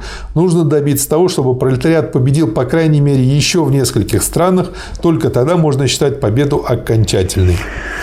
Ну, уже можно было бы сказать, что надо еще убедиться в том, что нет внутренних пружин и стимулов к разрушению социализма. Да. А вот такие пружины и стимулы обнаружились в условиях социалистического уже хозяйства и социалистического строя. Как выяснилось, что, и об этом Ленин раньше говорил, что у нас есть даже среди рабочих те люди, которые хотят обществу дать поменьше и похуже, и взять у него побольше и получше. Вот такие Солженицыны, которые вот так вырастали, используя преимущества социализма при поощрениях, при, так сказать, возможностях развития своего и так далее, думали, как еще полнее отхватить. И поэтому для них, естественно, убрать этот социализм, Не- чтобы не- не служить рабочему классу, не служить простым людям, а стать господами, как вот господа на Западе. Ой, мама читает ту книгу, то, что вы дали о Солженицыной, которая, как я понял, скоро будет издана. Я надеюсь на это. И вот что ее больше всего, знаете, поразило?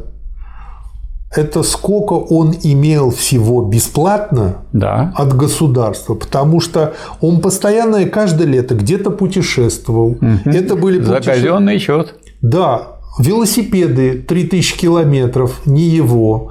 Лыжные маршруты, не его. Горные маршруты, не его. Всё Лодочные брал. походы, которые он фальсифицировал, обманывал. Не его. И не просто Опять. не его. Он посылал, что, так сказать, такая ситуация, невозможно проехать, там нет того, нет всего, пришлите деньги, мы на... и садился на поезд, оформлял как лодочный поход.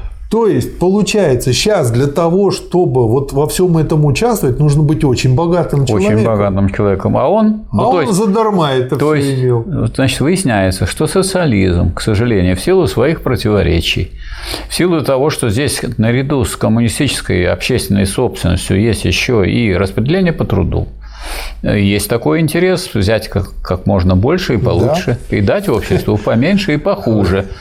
Как вот научиться такое дерьмо-то отличать Это от называется людей? мелкобуржуазность. Для этого надо разобраться в противоречиях социализма. Да. Обязательно. И без этого, если не разобраться в этом, то нельзя И в э, строить коммунизм. чтобы Нет, прежде всего, понимать Прежде всего в мотивацию. экономических основах. Это вот такое общество коммунистическое, в котором есть отрицание коммунизма. Это такое э, непосредственно общественное производство, в котором есть товарность, как отрицательный Васильевич, момент и так далее. понятно. Я Это про то, то есть что нет ничего, Общественное бытие не определяет индивидуальное сознание. Вот у меня вопрос. Как вот таких индивидуальных говнюков отслеживать? Общественное бытие определяет. Противоречивое общественное бытие э, выражается и в противоречивом поведении. Для одних общественные интересы главные и ведущие, для других личные. Так вы не ответили на мой вопрос. Как? Как отличать? Третий раз. Как отличать? повторяю. Да. Отличать надо по поведению. Нет. Да.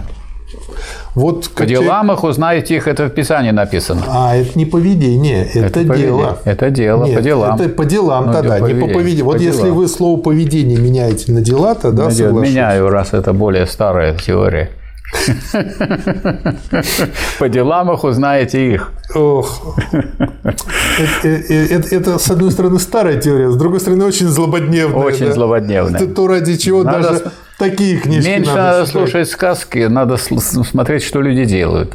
Да. А Ленин как раз говорил, что мы таких мало еще пригвоздили к позорному столбу. Ну, благодаря вашей цитате я вспомнил, когда кто писал, что... А, Марк с Энгельсом, по-моему, то, что последовательный идеалист лучше, чем непоследовательный марксист.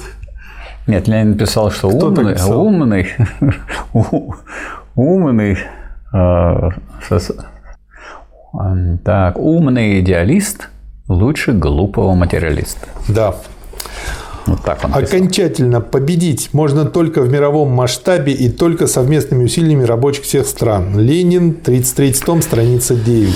А вот я бы к этому добавил, что после, если представим себе, что везде бы произошла социалистическая революция, была бы это победа социализма? Нет, это была бы победа социалистической революции. Да. А после победы социалистической революции идет целый и длительный переходный период, который будет очень сильно различаться во всех странах. В И африканских, будут еще азиатских. и ху- ху- ходить вперед-назад. Да, это раз. Да. Во-вторых, если будет социализм, то, оказывается, социализм тоже противоречивое общество. Раз тут есть родимые пятна во всех отношениях, то из каждого родимого пятна вытекает контрреволюционная составляющая. Михалыч, и слава богу, повод для мордобоя найдется еще долго. Ну, слава богу, а вот то я чувствую, засидимся. а то вам, да, а то вы соскучились. Ну, конечно, господи, ну, это ж как бы...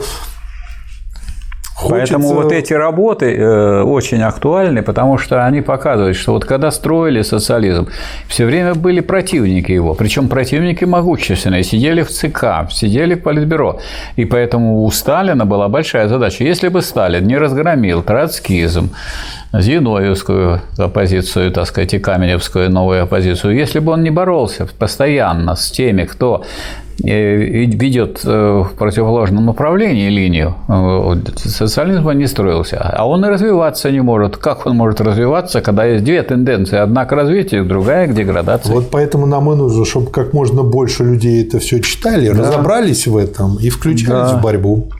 Итак, Я вот жду как раз, когда вы Щас, щас дойдете до 271, чтобы как мне раз на этом остановиться. страниц, Давайте. Васильевич. Итак, что такое победа социализма в нашей стране?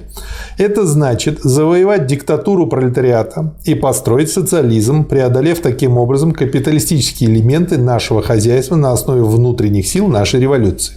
Что такое окончательная победа социализма в нашей стране? Это значит создание полной гарантии от интервенции и попыток реставрации на основе победы социалистической революции, по крайней мере, в нескольких странах. То есть вот такое очень четкое, хорошее а, резюме. А как вы думаете, это полная гарантия, если в нескольких странах будет победить революция? У нас во многих странах победила. Вот смотрите, вот если этому следовать, вот э, в Советском Союзе, в ГДР, в Чехословакии, в Болгарии, Румынии, да? У нас победила социалистическая революция и в Китае, и в КНДР там, и так далее. И является это полной гарантией? Не является, потому что когда заканчивается строительство социализма, то заканчивается строительство коммунизма как неполного, незрелого коммунизма, в котором во всех отношениях, в экономическом, нравственном и умственном несят отпечатки того строя, из которого он вышел. Значит, во всех отношениях будут отрицательные тенденции.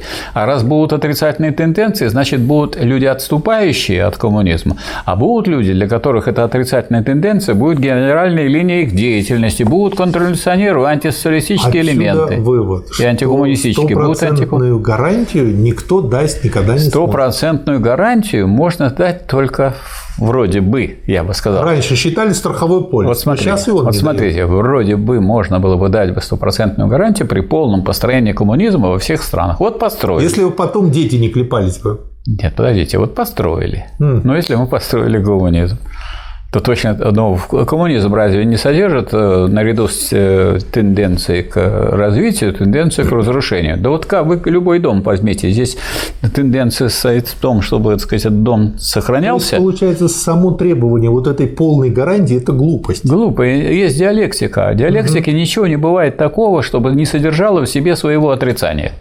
Двойное ура! Время для бардобоя будет не только сейчас, но и всегда. Ну, наконец-то вы поняли, ну, что слава вам, Богу, что вам господи, будет а я-то переживал, господи. Михаил Васильевич, вы дождались. Марат Сергеевич, лучше пережить, чем не дожить. И лучше перепить, чем не допить. Нет, все-таки лучше пережить, чем не дожить. А я добавляю просто и перепить, чем не допить. Пережить и перепить. Вот Это я уже, я уже в известном возрасте, где я могу точно сказать, лучше пережить, чем не дожить. Лучше пережить, чем не дожить. И лучше после того, как пережил, перепить, чем не допить. Да, пейте воду. Знаете почему? Пейте воду. Знаете, почему лучше перепить, чем не допить? Смотря что пьете. Не важно, что пьешь. Есть как бы одна, э, один момент, который отличает того, у кого перепил, от того, у кого не допил. Потому что тот, у кого и перепил, он уже точно понимает свою границу. А у Ну того, да. кто не... Еще есть сомнения, он может от сомнений Да, я помереть. знаю, так. э, Помните бра- про Засядька? Засядька меру знает. Да, Вот у него был перепел. да, да, да. Переход новой оппозиции к троцкизму. Дошли до вашего места, Михаил Васильевич. Вам Дошли. слово. А вот тут э, я думаю, хотел показать, что это переход э, э, Хрущева к, к Зиновьевцу, к зиновьевской позиции следовательно, и к троцкизму. Что вот мы должны прекрасно понимать с вами, что, троц- что хрущевская позиция и позиция всех вот последующих генеральных секретарей и всех, кто стоял за Хрущевым, и всех, кто пошел за Хрущевым, и всех, кто пошел даже, может, потому что он с неохотой пошел, а это позиция троцкистская, на которую одни пошли сознательно, другие по незнанию, а третьи пошли, потому что они как бараны туда пошли. И вот когда они пошли как бараны, пришли они куда? Куда вела эта троцкистская зиновьевская позиция? Ну, убой. в капитализм. Да. И этот убой продолжает. Сейчас говорит, вот у нас того нет, этого нет. У нас там бюдж- на бюджет мы не попали. Так у нас все было бесплатно. Медицина бесплатная. Значит, у нас э, бесплатное было образование, а сейчас Михаил страшное дело. а Что то- написано? Значит, появление в свет книги Зиновьева «Ленинизм». «Ленинизм» книга называется. Понимаете, вот так написано. Значит, читать надо, может, там «Ленинизм». В сентябре 25 года представляет в этом отношении событие, в кавычках, проводящее водораздел между Зиновьевым, защищавшим на 14-й конференции линию партии, и Зиновьевым, отошедшим от партийной линии, от ленинизма к идейной позиции троцкизма. Вот обратите внимание, Сталин прямо говорит, что именно в этой книге под названием «Ленинизм» и совершается это жулики, политические шулера, вот, политические воры, которые, так сказать, пишут ленинизм, а выступают именно в такой книге против ленинизма. То есть э, человек, э, ну, не поднаторевший в политике, там, в идеологии, он не понимает, что такое ревизионизм. Ревизионизм может быть только под видом марксизма. То есть это, это переделка э, ленинизма или марксизма в в духе выгодно буржуазии. Да. Так вот, вот что пишет Зиновьев в своей книге. Под окончательной победой социализма следует понимать, по крайней мере, первое – уничтожение классов. И стало быть, второе – упразднение диктатуры одного класса. В данном случае диктатуру пролетариата. Ну вот это Хрущев и провозгласил на 22-м съезде, что у нас уничтожение классов, и не нужна, уничтожить надо диктатуру одного класса, то есть диктатуру пролетариата. Вот если мы будем разбираться в этом вопросе, там возьмем работу Ленина «Великий почин», там говорится, что вот классы у нас были уничтожены в основном. Ну, уничтожены классы. А для полного уничтожения классов необходимо уничтожить различия между городом и деревней, людьми физического, людьми умственного труда. Для этого Ленин приводит полное определение классов. Говорит там целую кучу параметров, пять параметров, что это отношения, что ну, это большие группы людей, большие, а не маленькие, не, не всякие слои, небольшие группки и так далее, большие группы людей, на которые делится общество которые отличаются по месту в исторически определенной системе общественного производства, по отношению к средствам производства, большей частью закрепленному и оформленному в законах. Но отношение к средствам производства может быть и не оформлено в законах. Да. Дальше. Третье. По роли в общественной организации труда. Одни только и управляют, а другие только и подчиняются. И никто им не дает возможности участвовать в управлении. А дальше по размерам – и способом получения той доли общественного богатства, которое располагает. То есть для полного уничтожения классов нужно было все вот это уничтожить. А уже все, главный инструмент, который для этого существует, это диктатура пролетариата, потому что уничтожить может только тот класс, который в этом уничтожении полностью заинтересован. Если кто-то другой будет руководить, он до этого дела не доведет, и все поедет назад. Поэтому вот мы можем сказать, что вот э, то, что написал тут Зиновьев, что под окончательной победой социализма следует понимать, по крайней мере, уничтожение классов и стало быть упразднение диктатуры одного класса, в данном случае диктатуры пролетариата. Вот что хотел сделать Зиновьев. Это вот, это кто такой? Это ну, представитель. Пожить мы хотим. Это, нет, это человек, который действовал в интересах мировой буржуазии. Это человек, который который поставил своей задачей убрать эту диктатуру пролетариата. Может, все-таки думал, и вот другой человек пришел. Искренне просто по глупости. Миндюк тоже думал, но в суп попал. Ну вот оба в вот супы попали. Нет, Зимоев попал в суп, а вот Хрущев сделал так, что попали в суп мы с вами. Из ну, этого это супа, из этого супа, их, вот из раз. этого супа да. мы пытаемся теперь выбраться. Ох, и попа подгорела у нас. Ну, здорово. Да, Следующий э, э, пункт этого раздела. Решающее значение вопроса о перспективах нашего строительства. Страница 279. Угу. Не лучше ли отбросить все эти споры в сторону и заняться практической работой? Вот я, я часто слышу да. такие вопросы. Да, то есть неважно, куда мы плывем, важно грести. Грести, да. да. Я считаю, товарищи, что такая постановка в корне не, вопроса в корне неправильна. Мы не можем двигаться вперед, не зная, куда нужно двигаться, не зная цели движения. Дальше вот он хорошо цитирует. Мы не можем жить по рецепту Бернштейна. Движение – все, цель – ничто. Вы знаете, вот на мой взгляд, вот когда спрашивают, что такое дурная бесконечность науки логики, а это вот движение – все, цель – ничто. Это как в том анекдоте про петуха. Не догоню, так хоть согреюсь. А вот. Дурная бесконечность, строго говоря, у Гегеля, это переход через границу. Когда вы перейдете через границу, будете в новом конечном. Вы снова перейдете через границу, опять будете в конечном. Вот движение. И будет, и будет бесконечная цепь конечных. А э, задача стояла в том, чтобы перейти к бесконечности. Это, знаете, как вот беру водку и переливаю да. из бутылки в бутылку, в бутылку, в бутылку новую. Вот такая дурная бесконечность. Вместо того, чтобы выпить. Нет, даже когда вы по бутылке выпиваете каждый раз, это тоже дурная, как показывает практика. Но это уже хотя бы она не, конч... она не кончается бесконечностью, она кончается запоем. Далее.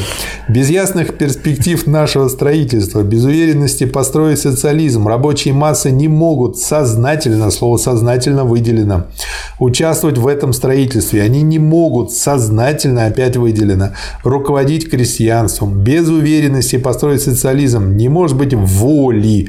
Я бы слово воля тоже выделил. К строительству социализма. Кому охота строить, не зная, что, знаешь, что не построишь.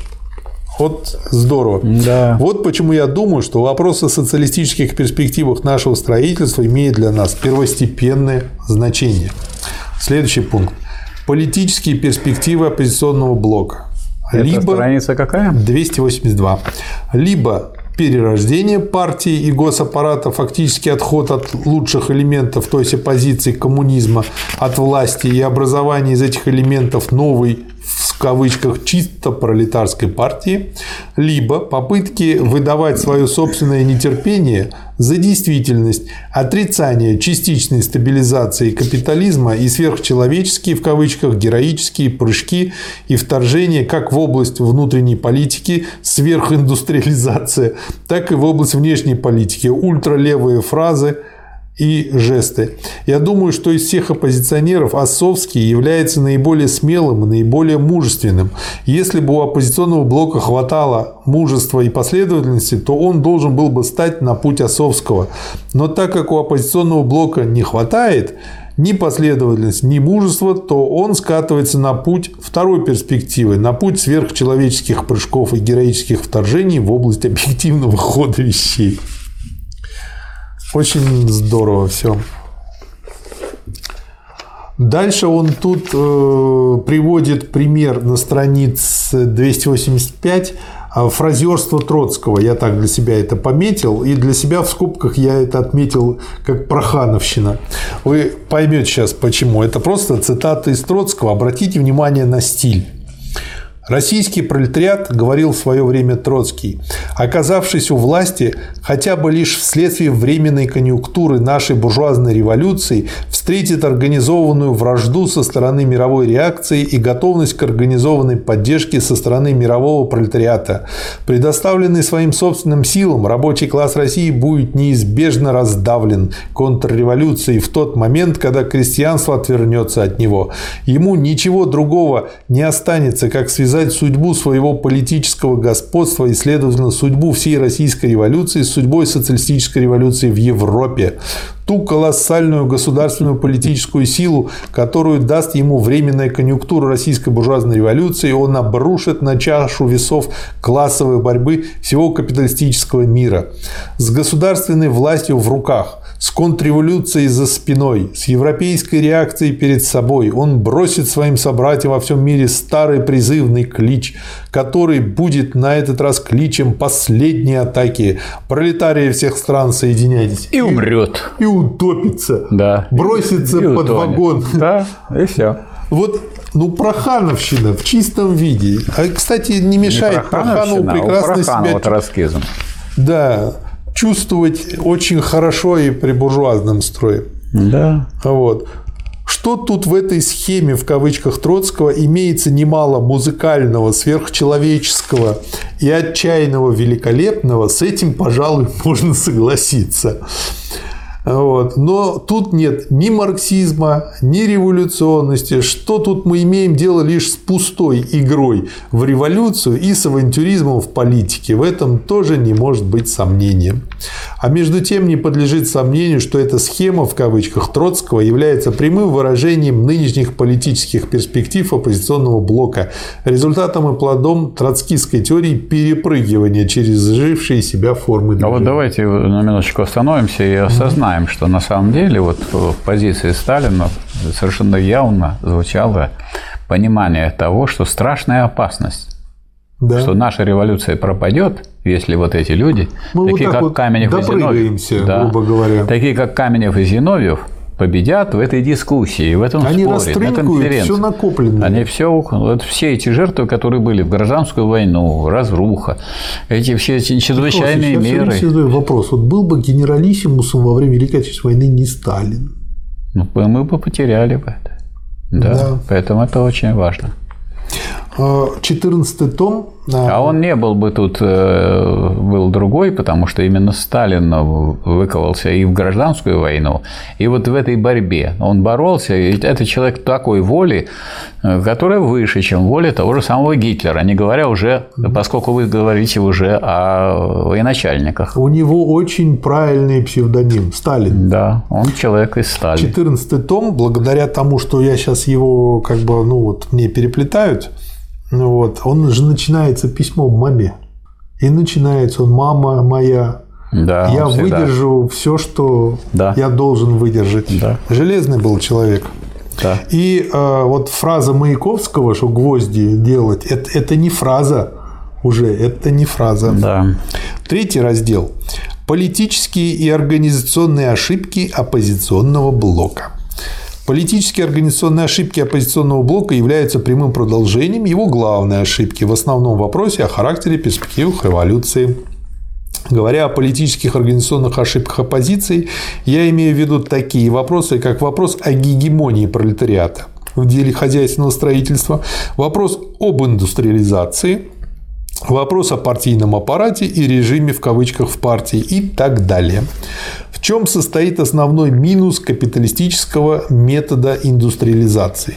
В том, что он ведет к разрыву интересов индустриализации с интересами трудящихся масс к обострению внутренних противоречий в стране, к обнищанию миллионных масс рабочих и крестьян, к обращению прибыли не на улучшение материального и культурного положения, 287 страница, широчайших масс внутри страны, а на вывоз капитала и на расширение базы капиталистической эксплуатации внутри и вне страны. В чем состоит основной плюс социалистического метода индустриализации?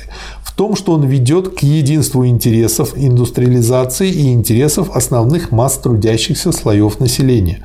В том, что он ведет не к обнищанию миллионных масс, а к улучшению материального положения этих масс, не к обострению внутренних противоречий, а к их сглаживанию, к преодолению. В том, что он неуклонно расширяет внутренний рынок и поднимает емкость этого рынка, создавая таким образом прочную внутреннюю базу для развертывания индустриализации.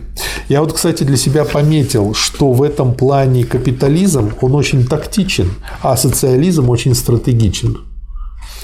А отсюда прямая заинтересованность основных масс крестьянства в социалистических путях индустриализации. Дело в том, что это социализм плановое хозяйство, да. а капитализм нет, поэтому он не может такие задачи ставить да. и решать. Да, Отсюда возможность и необходимость осуществления гегемонии пролетариата в отношении крестьянства. Отсюда идея смычки социалистической индустрии с крестьянским хозяйством. Отсюда наша налоговая политика. То есть он показывает, что это не просто хотелки и придумалки, это выведено все. Я бы хотел еще раз отметить, да. уже не раз я это отмечал, что когда говорят о гегемонии пролетариата, имеется в виду не руководящая роль. Руководящая роль – это другой вопрос. Там есть диктатура пролетариата. А гегемония пролетариата, что рабочий класс, как наиболее заинтересованный, должен впереди идти. И показывать своих, своим примером. Пример. Он должен да. показывать пример и брать на себя основную тяжесть, что, собственно, рабочий класс да. и сделал. Да. Поэтому за гегемонию пролетариата и за его диктатуру и тогда и союз пролетариата с крестьянством, это, так сказать, принципом этого союза является ну, союз крестьянством. Союз-то должен быть у равных людей, правильно? Да. Поэтому ты и, ну, в кавычках очень, руководишь своим примером. Да. Тогда да. Не а если своим. ты руководишь по схеме не иди, только, подай, принеси, не то только, тогда какой союз? Не только примером убедить, но и принудить. Ну, как говорил Ленин. Божественным, да. да. То есть, прежде всего, показать пример. Но кто не понимает, кто он, он видит какой блестящий пример, отворачивается и пошел в сторону. Он должен понимать, что в сторону он далеко не уйдет. Ну, только подписывать. Оппозиционный блок, наоборот, исходит из противопоставления индустрии сельскому хозяйству и сбивается на путь отрыва индустрии от сельского хозяйства.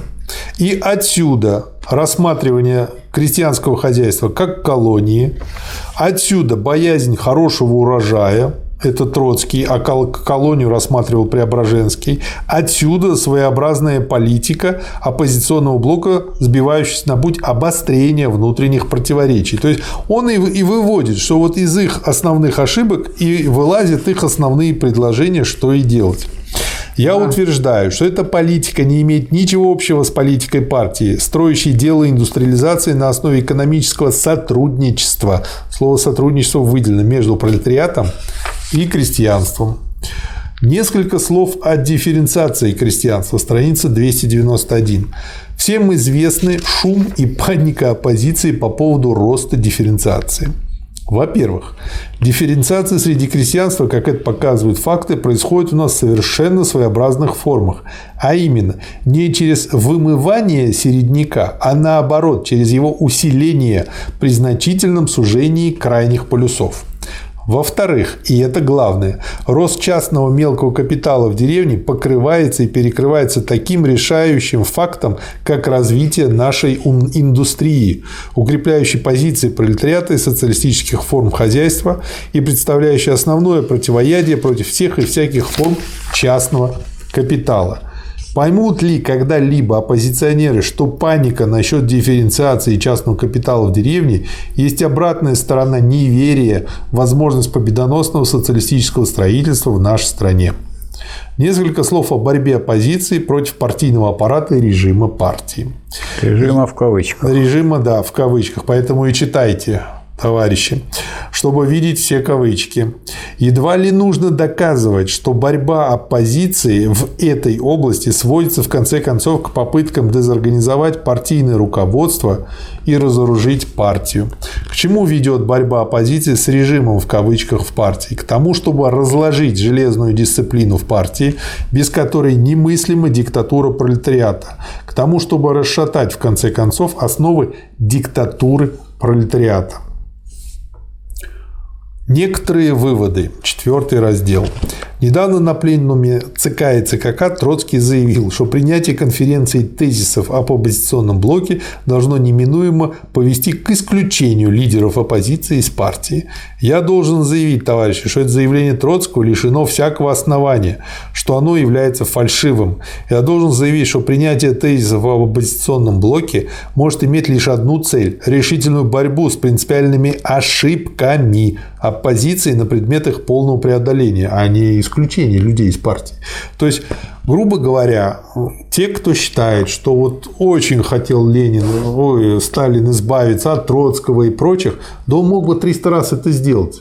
Вот просто воспользовавшись э, вот этим и сманипулировав так. Не Нет, было у это... него такой цели, он с ошибками боролся. Нет, это у него цели не было, но предусмотреть это он мог, потому что если эти товарищи не собираются выполнять эти решения, они поставлены перед дилеммой. Либо они будут выполнять партийное решение, и, то есть участвовать. Но это уже их выбор. Это их уже выбор. И участвовать в социалистическом строительстве. Либо они не будут выполнять. И тогда дело не в том, что такие решения, а дело в том, что вы, для вас вообще решение партии и предупреждение партии ничего не значит. А раз для вас ничего не значит, то значит вам нечего делать в этой партии. Вот и все.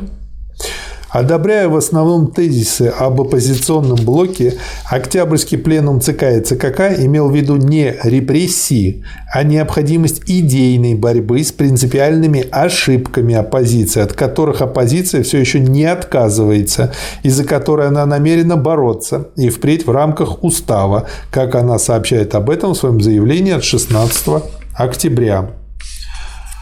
Ну и а последний вывод состоит в том, что в ходе внутрипартийной борьбы и в ходе отражения наскоков оппозиции партия сплотилась воедино, как никогда, на основе социалистических перспектив нашего строительства – то есть, э, как бы, это тоже признак того, что получится и построили в 1936 году. Да, Партия... не только признак, но и основание. Если да. не сплотить партию вокруг такой сложной Если задачи, ее невозможно решить. На стройке не имеем сплоченного коллектива Невозможно решить, да. Один строит, другой, один кладет кирпичи, другой снимает, что получится. А, а третий критикует.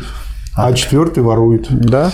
Партия, сплотившаяся на основе социалистических перспектив нашего строительства, это тот самый рычаг, который так нужен теперь для того, чтобы двинуть вперед социалистическое строительство в нашей стране. По-моему, просто обалденный доклад. Очень хороший. Да. Следующее э, из заключительного слова. Э, там, э, собственно говоря, у вас есть тоже пометки 306 страница. Да, я хочу сказать, что вот к этому времени, к этому времени изменилась ситуация в мире в связи с империализмом, и изменилось состояние мирового революционного движения, что вот в авангард этого революционного движения встал российский пролетариат. И такие люди, как Сталин и его соратники, они поняли, что именно на них лежит ответственность за судьбы революции, за судьбы социализма.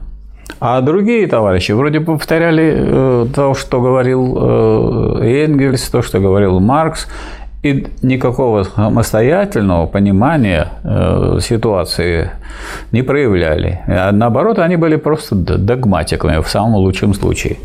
Вот, пожалуйста, вот писал Энгельс в свое время – Коммунистическая революция будет не только национальной, но произойдет одновременно во всех цивилизованных странах, то есть, по крайней мере, в Англии, Америке, Франции, Германии. Так писал в свое время Энгельс. Так, принципы коммунизма. Это одна из самых первых работ. Она еще раньше появилась, чем коммунистический манифест. В коммунистическом манифесте не было вообще диктатуры пролетариата, ни слова о диктатуре пролетариата. То есть люди все время вот э, нажимали на то, что было раньше, mm. и никак не понимают, что целая эпоха тут произошла, так сказать, изменение, что от эпохи свободной конкуренции капиталистической мы перешли к эпохе империализма. И в эту эпоху империализма изменилось соотношение сил на мировой арене. И теперь стоит вопрос не о том, что все сразу вместе выступят, а где э, обострятся противоречия и где самое слабое звено империализма. А самое слабое звено империализма, и это бесспорно доказано Лениным и подчеркнуто Сталином, это Россия. Да. И, и раз на Россию, так сказать, легла Э, вот э, такая ответственность, и она должна это с блеском это осуществить. И надо сказать, что партия наша, рабочий класс России и крестьянство России под руководством вот Ленинской и Сталинской партии это сделали. А вот дальше пришли люди, которые опять стали смотреть на Запад. И если уж мы досматриваем, что произошло, начиная с хрущевского предательства, то это поездка Ельцина в США, где он прямо выступая Э, в Конгрессе говорит, мы уничтожили коммунистического идола. Вот куда ведут эти, вот куда они вели. Но такие люди, зоркие, как Сталин, распознавали их в самом начале. Они давали им развиться в контрреволюцию. Да. Э, я вот тоже хочу из заключительного слова обратить внимание на страницу 314, чем она хороша. Одна страница, но по сути дела в ней просто здорово дается Сталином закон о неравномерности развития. Из чего исходит закон неравномерности развития? Он исходит из того, что, во-первых, капитализм старый, домонополистический, перерос и развился в капитализм монополистический, в империализм. Второе. Раздел мира на сферы влияния империалистических групп и держав уже закончен. Третье. Развитие мирового хозяйства протекает в обстановке отчаянной, смертельной борьбы империалистических групп за рынки, за сырье, за расширение старых сфер влияния. Четвертое. Это развитие происходит неравномерно, а скачкообразно в порядке вытеснения с рынков забежавших вперед держав и выдвижения вперед новых. Пятое. Такой порядок развития определяется возможностью для одних империалистических групп быстрейшим образом развивать технику, удешевлять товары и захватывать рынки в ущерб другим империалистическим группам. Шестое. Периодические переделы уже поделенного мира становятся таким образом абсолютной необходимостью. Седьмое. Переделы эти могут происходить таким образом лишь насильственным путем в порядке проверки могущества тех или иных империалистических групп силой. Восьмое. Это обстоятельство не может не вести к усиленным конфликтам и к грандиозным войнам между империалистическими группами. Девятое. Такое положение неизбежно ведет к взаимному ослаблению империалистов и создает возможность прорыва империалистического фронта в отдельных странах. И десятое.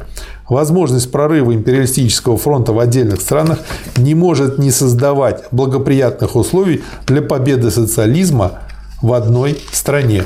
То есть это у вас какой? Страница 314. Легко запомнить. Пи. Да. 3.14. Да. Дальше у вас 329 страница. Да я вот чуть-чуть угу. немножко подзадержался и еще хотел бы сказать, один момент привести в поддержку того, что вы сейчас сказали.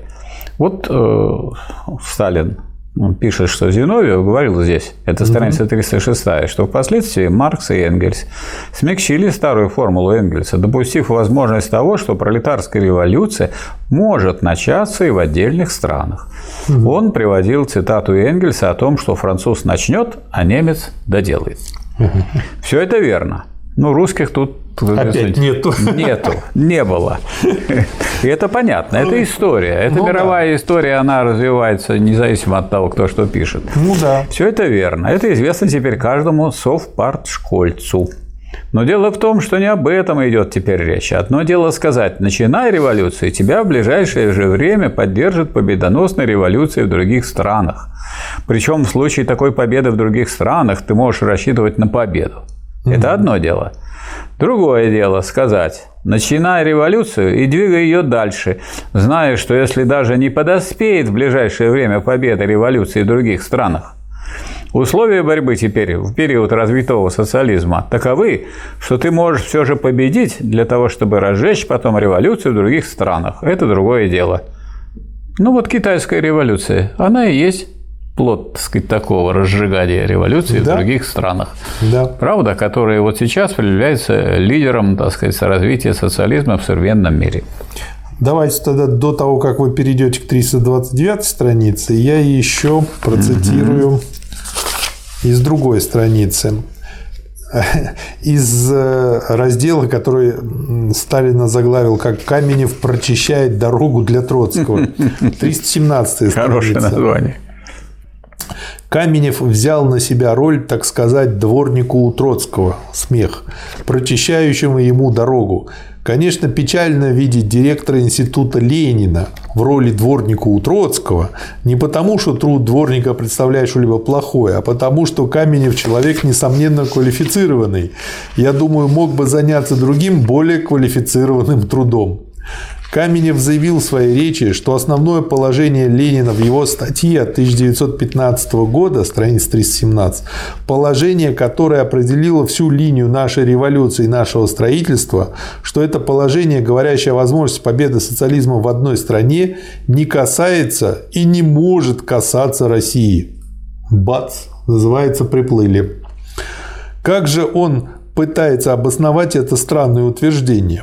Он говорит, что спустя две недели после упомянутой статьи товарища Ленина Ленин дал известные тезисы о характере предстоящей революции в России, где он сказал, что задача марксистов исчерпывается тем, чтобы добиться победы буржуазно-демократической революции в России, что, сказав это, Ленин будто бы исходил из того, что революция в России должна застрять на ее буржуазной фазе, не перерастая в революцию социалистическую. Ну а так как статья Ленина о возможности победы социализма в одной стране трактует не о буржуазной революции, а о революции социалистической, то ясно, что Ленин не мог иметь в виду России в этой стране. Вы скажете, что это невероятно и чудовищно. Да, это утверждение Каменева действительно невероятно и чудовищно. Но Каменева этим не смутишь. Позвольте привести некоторые документы, говорящие о том, что Каменев грубо фальсифицирует товарища Ленина в этом вопросе. Вот что писал о характере русской революции товарищ Ленин еще в 1905 году, когда размах русской революции не был и не мог быть таким мощным, каким он стал впоследствии в результате империалистической войны к февралю 17 года. От революции демократической мы сейчас же начнем переходить, и как раз в меру нашей силы, силы сознательного и организованного пролетариата, начнем переходить к социалистической революции. Но, может быть, Ленин впоследствии изменил свой взгляд на характер и размах русской революции. Возьмем другой документ. Я имею в виду статью Ленина, вышедшую в свет в 1915 году, в ноябре месяце, спустя три месяца после выхода в свет основной статьи товарища Ленина о возможности победы социализма в одной стране. Вот что он говорит там – Пролетариат борется и будет беззаветно бороться за завоевание власти, за республику, за конфискацию земель, то есть за привлечение крестьянства, за исчерпание его революционных сил, за участие непролетарских народных масс в освобождении буржуазной России от военно-феодального империализма. И этим освобождением буржуазной России от царизма, от земельной власти помещиков пролетариат воспользуется немедленно не для помощи зажиточным крестьянам в их борьбе с сельским рабочим, а для совершения социалистической революции в союзе с пролетариями Европы. То есть, как бы они еще и банально как-то фальсифицируют. Очень да. даже здорово. Ну вот и посмотрите, какие посты Каменев, директор института Ленина. Да. То есть вот, вот сейчас, когда мы держим в руках этот том, угу. восьмой том, мы можем сказать, что здесь, вот в этом томе, и в своем заключительном слове Сталин показал себя как крупнейшего теоретика социалистической революции, да. который развил теорию да. Ленина дальше. 329 страница, третий раздел «Невероятная путаница или Зиновьев о революционности и интернационализме». Что скажете? 329. Угу. Вот Зиновьев приводит цитату из Коммунистического манифеста «Соединение усилий, по крайней мере, цивилизованных стран есть одно из первых условий освобождения пролетариата. С Чает эту цитату с цитатой из одной рукописи товарища Ленина о том, что для победы социализма нужны совместные усилия рабочих нескольких передовых стран. И приходит к тому выводу, что наша партия пошла якобы против этих общих принятых и безусловных положений, забыв об интернациональных условиях победы пролетарской революции. Ну разве это не смешно, товарищи? Где и когда это было, чтобы наша партия недооценивала решающее значение интернациональных усилий рабочего класса, интернациональных условий победы революции в нашей стране? А что такое Коминтерн, если не выражение объединения усилий пролетариатов, пролетариев не только передовых стран, но и всех стран мира, как для революции мировой, так и для, революции, для развития нашей революции? А кто взял на себя инициативу основания Коминтерна и кто является его передовым отрядом, как не наша партия? А что такое политика единого фронта, профсоюзов, как не объединение усилий рабочих не только передовых стран, но и всех вообще стран. Кто может отрицать первостепенную роль нашей партии в деле проведения политики единого фронта профсоюзов во всем мире? Разве это не факт, что наша революция всегда поддерживала и продолжает поддерживать развитие революции во всех странах? Но надо сказать и другое что если мы вспомним кампанию «Руки прочь от советской России», и международный пролетариат поддержал революцию в России, а, в чем не сомневались так сказать, э, классики марксизма-ленинизма, что которые выдвинули лозунг «Пролетарии всех стран, соединяйтесь». Из самого этого лозунга следует, что если это пролетарская революция, то все пролетарии всего мира должны ее поддержать а не так, что, дескать, это не написано, это не сказано, что это так не будет сделано и так далее. У меня еще отмечено 350 и 355 страницы у вас да. в заключительном условии. Вот 350 -е. Здесь, можно сказать, историческое такое, пророческое, печально-пророческое высказывание Сталина на странице 350, где он говорит – что дело идет теперь не о социалистическом характере нашей промышленности, а о том, чтобы построить социалистическое хозяйство в целом.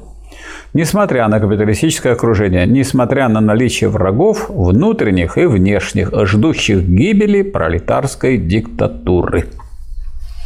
Да. Вот враги внутренние и внешние ждали гибели пролетарской диктатуры, прямо выступали против нее. И, наконец, эти вот враги пролетарской диктатуры на 22-м да. съезде выкинули из программы партии пролетарскую диктатуру, и э, уже перед этим они ломали, и начали ломать эту пролетарскую диктатуру, а слом, буржуазной, э, слом пролетарской диктатуры – это возвращение к диктатуре буржуазной, что мы и наблюдаем на сегодняшний день. Ну и перед перспективами революции в Китае, это последняя работа в этом томе, у вас еще 355-я страница да. помечена. Да. Вот надо сказать, что в этом итоге много говорится всяких вещей политических, но одним из итогов является и то, что э, вдова Владимира Ильича Ленина, которая близка была позиции Каменева и Зиновьева, под воздействием тех аргументов, которые да. привел товарищ Сталин, заявила об отходе от этого оппозиционного блока. В документе Троцкого говорится дальше, что оппозиционный блок укрепляется и будет еще укрепляться в будущем. Я думаю, что тут тоже есть некоторое преувеличение, смех. Нельзя отрицать тот факт, что оппозиционный блок разлагается, что от него откалываются лучшие элементы оппозиции, что он задыхается во внутренних противоречиях. Разве это не факт, что товарищ Крупская, например, отходит от оппозиционного блока? Аплодисменты. Аплодис... Бурные аплодисменты. И э, следующий материал потрясающе интересный, особенно с учетом того, что мы сейчас знаем про Китай и что там происходит, о перспективах революции в Китае. Речь в китайской комиссии ИКИ 30 ноября 26 да. года. Исполнительного комитета Коммунистического интернационала. Да. Первый раздел. Характер революции в Китае. Ленин говорил, что китайцы будут иметь в скором времени свой 1905 год. Оказался прав. Другое дело, что э, многие считают, что это будет то же самое, что было у нас в России в 1905 году. Это неверно, товарищи. Ленин вовсе не говорил, что китайская революция будет копией революции 1905 года. Ленин говорил лишь о том, что у китайцев будет свой 1905 год. Что это за особенности? Первая особенность состоит в том, что китайская революция, будучи революцией буржуазно-демократической, является вовсе вместе с тем национально-освободительной революцией. Вторая особенность состоит в том, что крупная национальная буржуазия до последней степени слаба в Китае, что она несравненно слабее русской буржуазии периода 1905 года. Но из этого следует, что роль инициатора и руководителя китайской революции, роль вождя китайского крестьянства должна неминуемо попасть в руки китайского пролетариата и его партии. Не следует также забывать и о третьей особенности китайской революции. И вот, кстати, вот это вот подтверждает, что они рассматривали класс пролетариата глобально. Да. Вот, состоящий в том, что рядом с Китаем существует и развивается Советский Союз. Второй раздел. Революционный опыт которого и помощь которого не может не облегчить борьбы китайского пролетариата против империализма и против феодально-средневековых пережитков в Китае. И если вот мы дальше будем читать э, тома, в которых э, говорится о контактах Сталина и Мао Цзэдуна, там видно, какой заботой были окружены китайские товарищи, им оказывали всяческую помощь в их борьбе, потому что да. в Китае стали создаваться революционные районы. Так не так получилось, что они победили на всей территории, а вот есть коммунистические районы и буржуазные под э, Гоминданом, а эти под руководством коммунистической партии действуют. И постепенно расширялся этот фронт. Не так получалось, как у нас. Ну, поэтому, наверное, они и сказали, что если вам не нужен будет мавзолей, мы его перетащим к себе. себе. Правильно.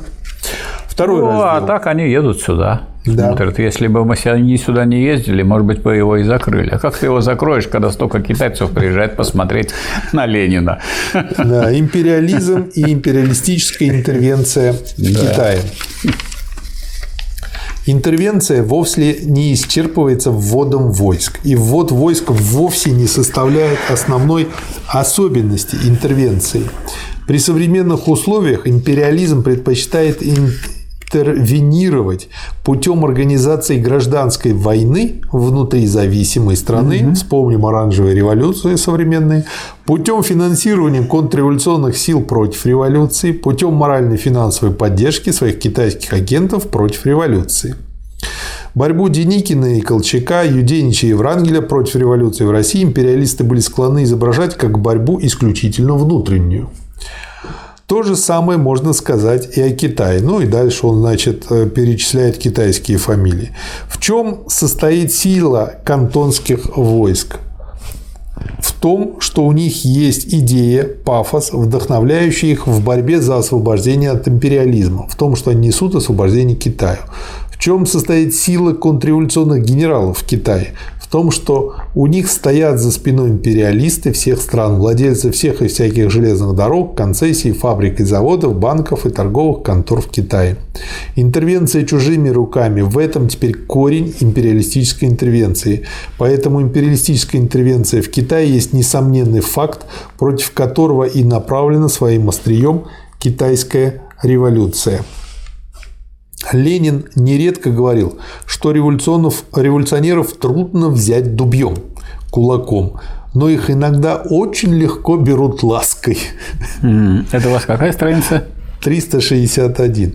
Ясно, mm-hmm. что японо-американские империалисты довольно хорошо раскусили значение этой истины, поэтому надо строго различать между лаской и похвалой по адресу кантонцев и тем фактом, что наиболее щедрые на ласки империалисты наиболее цепко держатся за свои концессии и железные дороги в Китае, от которых они ни за что не согласны отказаться. Третий раздел. Революционная армия в Китае. Второе замечание в связи с представленными тезисами касается вопроса о революционной армии в Китае. Это доклад он делает по тем тезисам, которые ему представили на ИККИ.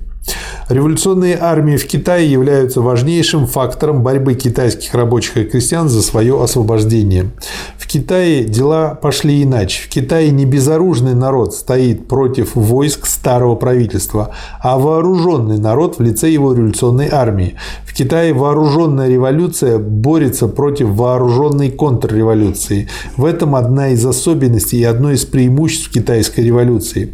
В этом же кроется особое значение революционной армии в Китае. Я хотел бы немножко Да, вот а это. кто их вооружил-то? Потому что на этом остановиться. Это он вооружил не только их э, оружием, Советский Союз, но еще он вооружил теорией. Вот обратите Да. внимание, значит, до этого Сталин показывал, что вот новая позиция, она никак не может понять особенностей революции социалистических в новых условиях, которые совершаются в России. Теперь встал вопрос о революции в Китае. И здесь Сталин демонстрирует, что он поступает не как догматик, а как творческий марксист. Он говорит, раньше вот как раз немножко раньше. В 18 и 19 столетиях революция начиналась так, что обычно восставал народ, большей частью безоружный или плохо вооруженный. И сталкивался он с армией старого режима, каковую армию он старался разложить или, по крайней мере, частично перетянуть на свою сторону. Это типичная форма революционных взрывов в прошлом, и это относится и к России. То есть э, вовсе не выставляет революцию в России Сталин как об- Образец для подражания. Ну, может, как образец можно Или взять, но не шаблон. как шаблон. Да. То же самое имело место у нас в России в 1905 году. В Китае дел- дела пошли иначе. В Китае не безоружный народ стоит против войск старого правительства, а вооруженный народ в лице его революционной армии.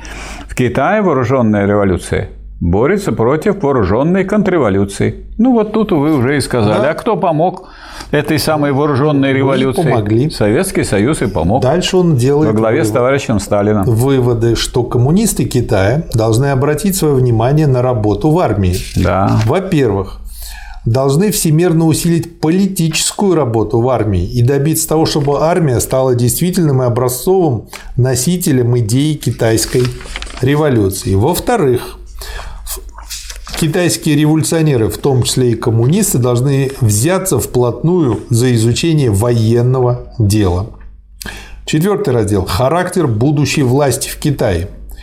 У будущей революционной власти в Китае будет то преимущество перед правительством Макдональда, что она будет властью антиимпериалистической. Но дело прежде всего в том, что эта власть является и не может не являться властью антиимпериалистической, что каждое продвижение этой власти вперед означает удар по мировому империализму. Стало быть, удар в пользу мирового революционного движения. Вот он, кстати, показывает о том, что Китай это не только мы Китаю помогаем, но еще и Китай помогает, Помогает. другим. Всему Всему революционному миру. движению. Да, Ленин был прав, когда он говорил, что если раньше национально-освободительное движение до наступления эпохи мировой революции являлось частью общедемократического движения, то теперь после победы советской революции в России и наступления эпохи мировой революции национально-освободительное движение является частью мировой пролетарской революции. Я думаю, что будущая революционная власть в Китае будет в общем напоминать по своему характеру такую власть, о которой у нас говорил в 1905 году. То есть что-нибудь вроде демократической диктатуры пролетариата и крестьянства с той, однако, разницей, что это будет власть антиимпериалистическая по преимуществу.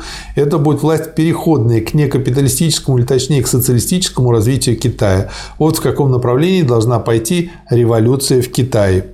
Этот путь развития революции облегчается тремя обстоятельствами. Во-первых, тем, что революция в Китае как революция национально-освободительная будет направлена своим острием против империализма его агентов в Китае. Во-вторых, что крупная национальная буржуазия в Китае слаба, слабее, чем наших в 905-м. В-третьих, тем, что революция в Китае будет развиваться при обстоятельствах, дающих возможность использовать опыт и помощь победившей революции в Советском Союзе.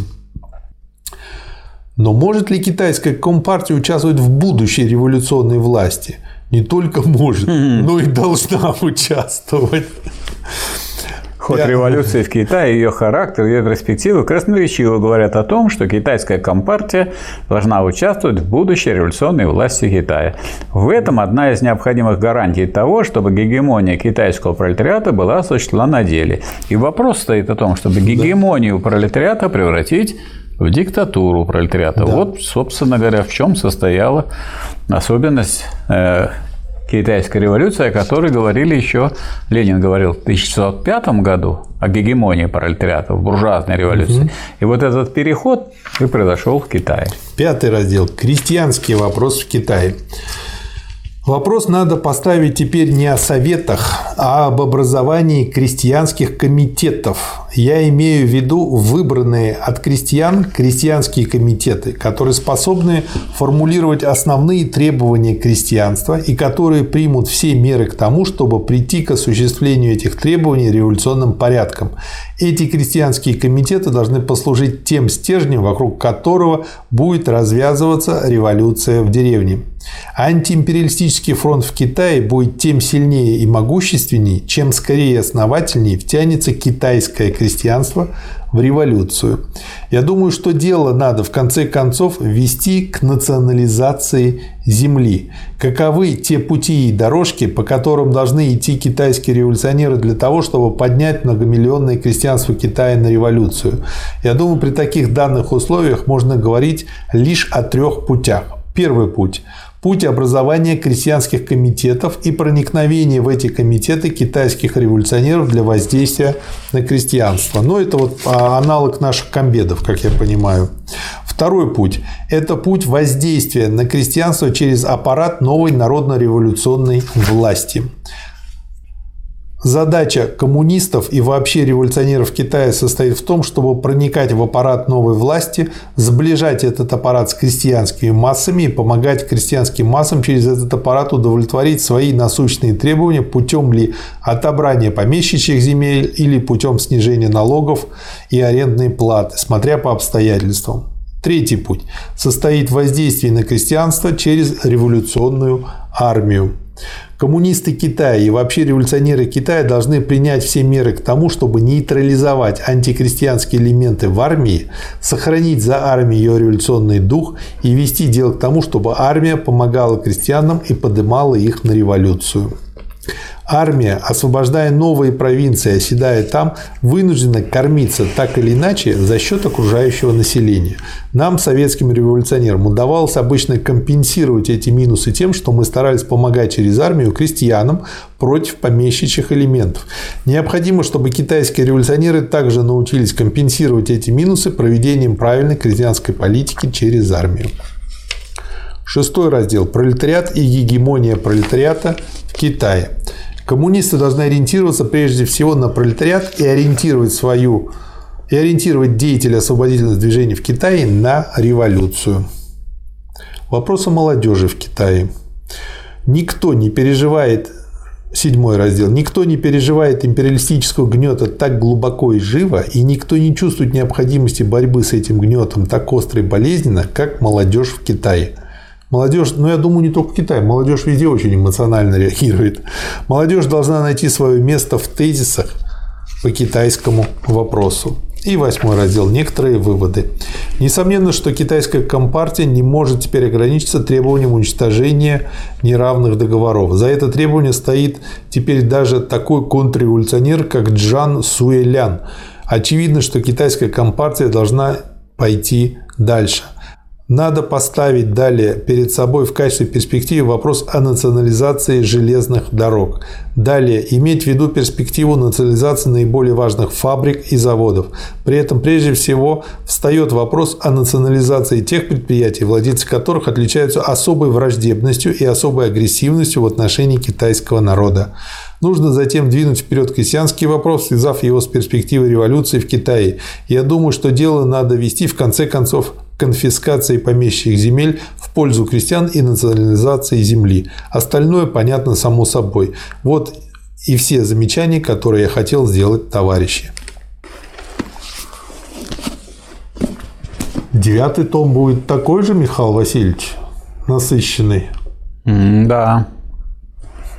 Они тут все, все насыщаются и насыщаются. Да. Потому что обратите внимание, что это уже том не такой, где просто рассказывается о том, что написал Ленин, в какой статье он что он говорил. Здесь говорится о новых задачах и раскрывается то, о чем говорил Ленин в общем, а здесь раскрывается во всех конкретностях. то, что происходит, и уже раскрывается на основе опыта, а не на основе только каких-то теоретических соображений. Поэтому здесь, вот в этом доме, мы имеем дело с развитием теории революции, ленинской теории революции, развитие Сталином ленинской теории революции. первую часть записи, а да. как мы вторую часть записи? А вторую часть мы, так сказать, должны сказать э, разгром Сталином врагов диктатуры пролетариата. Иде идеологический разгром. Не только. Идеологический разгром. Но это основное было. Ну, это как-то длинно, может, еще сократим. Разгром Сталином э, противников диктатуры пролетариата. Мне идеологически нравится больше. Так, ну, можно идеологически, теоретически тогда. Идейный. Идейный разгром. Идейный разгром. Сталином врагов диктатуры пролетариата. Вот хорошо. Да, хорошее название. Идейный разгром Сталином противников диктатуры пролетариата. Или врагов. Противников. А может и, и то, врагов. И то хорошо. А может и врагов. Как показал Врагов опыт, лучше. как показал наш опыт, что они не просто противники. Ну, они враги. И вот Сталина чуть-чуть не, не подвело. Они все, так сказать, все время устраивались хорошо для того, чтобы бороться против диктатуры Кто тебе больше враг? Тот, кто против тебя открыто борется, или тот, кто у тебя висит вот на руках здесь, и ногах вот здесь, гирями и мешает бороться? Директор института Ленина. Вот. Люди, сидящие в политбюро. Ну, это так же, как сейчас вот э, да. выступал там э, директор главного архива марксизма-ленинизма, ярый антисоветчик, и такой пургу да, нес. Да, да, да. Так эти, такие же вериги да. на руках и ногах. Враги. Враги. Спасибо, Михаил Васильевич. Вам спасибо. Спасибо, товарищи. Спасибо, товарищи.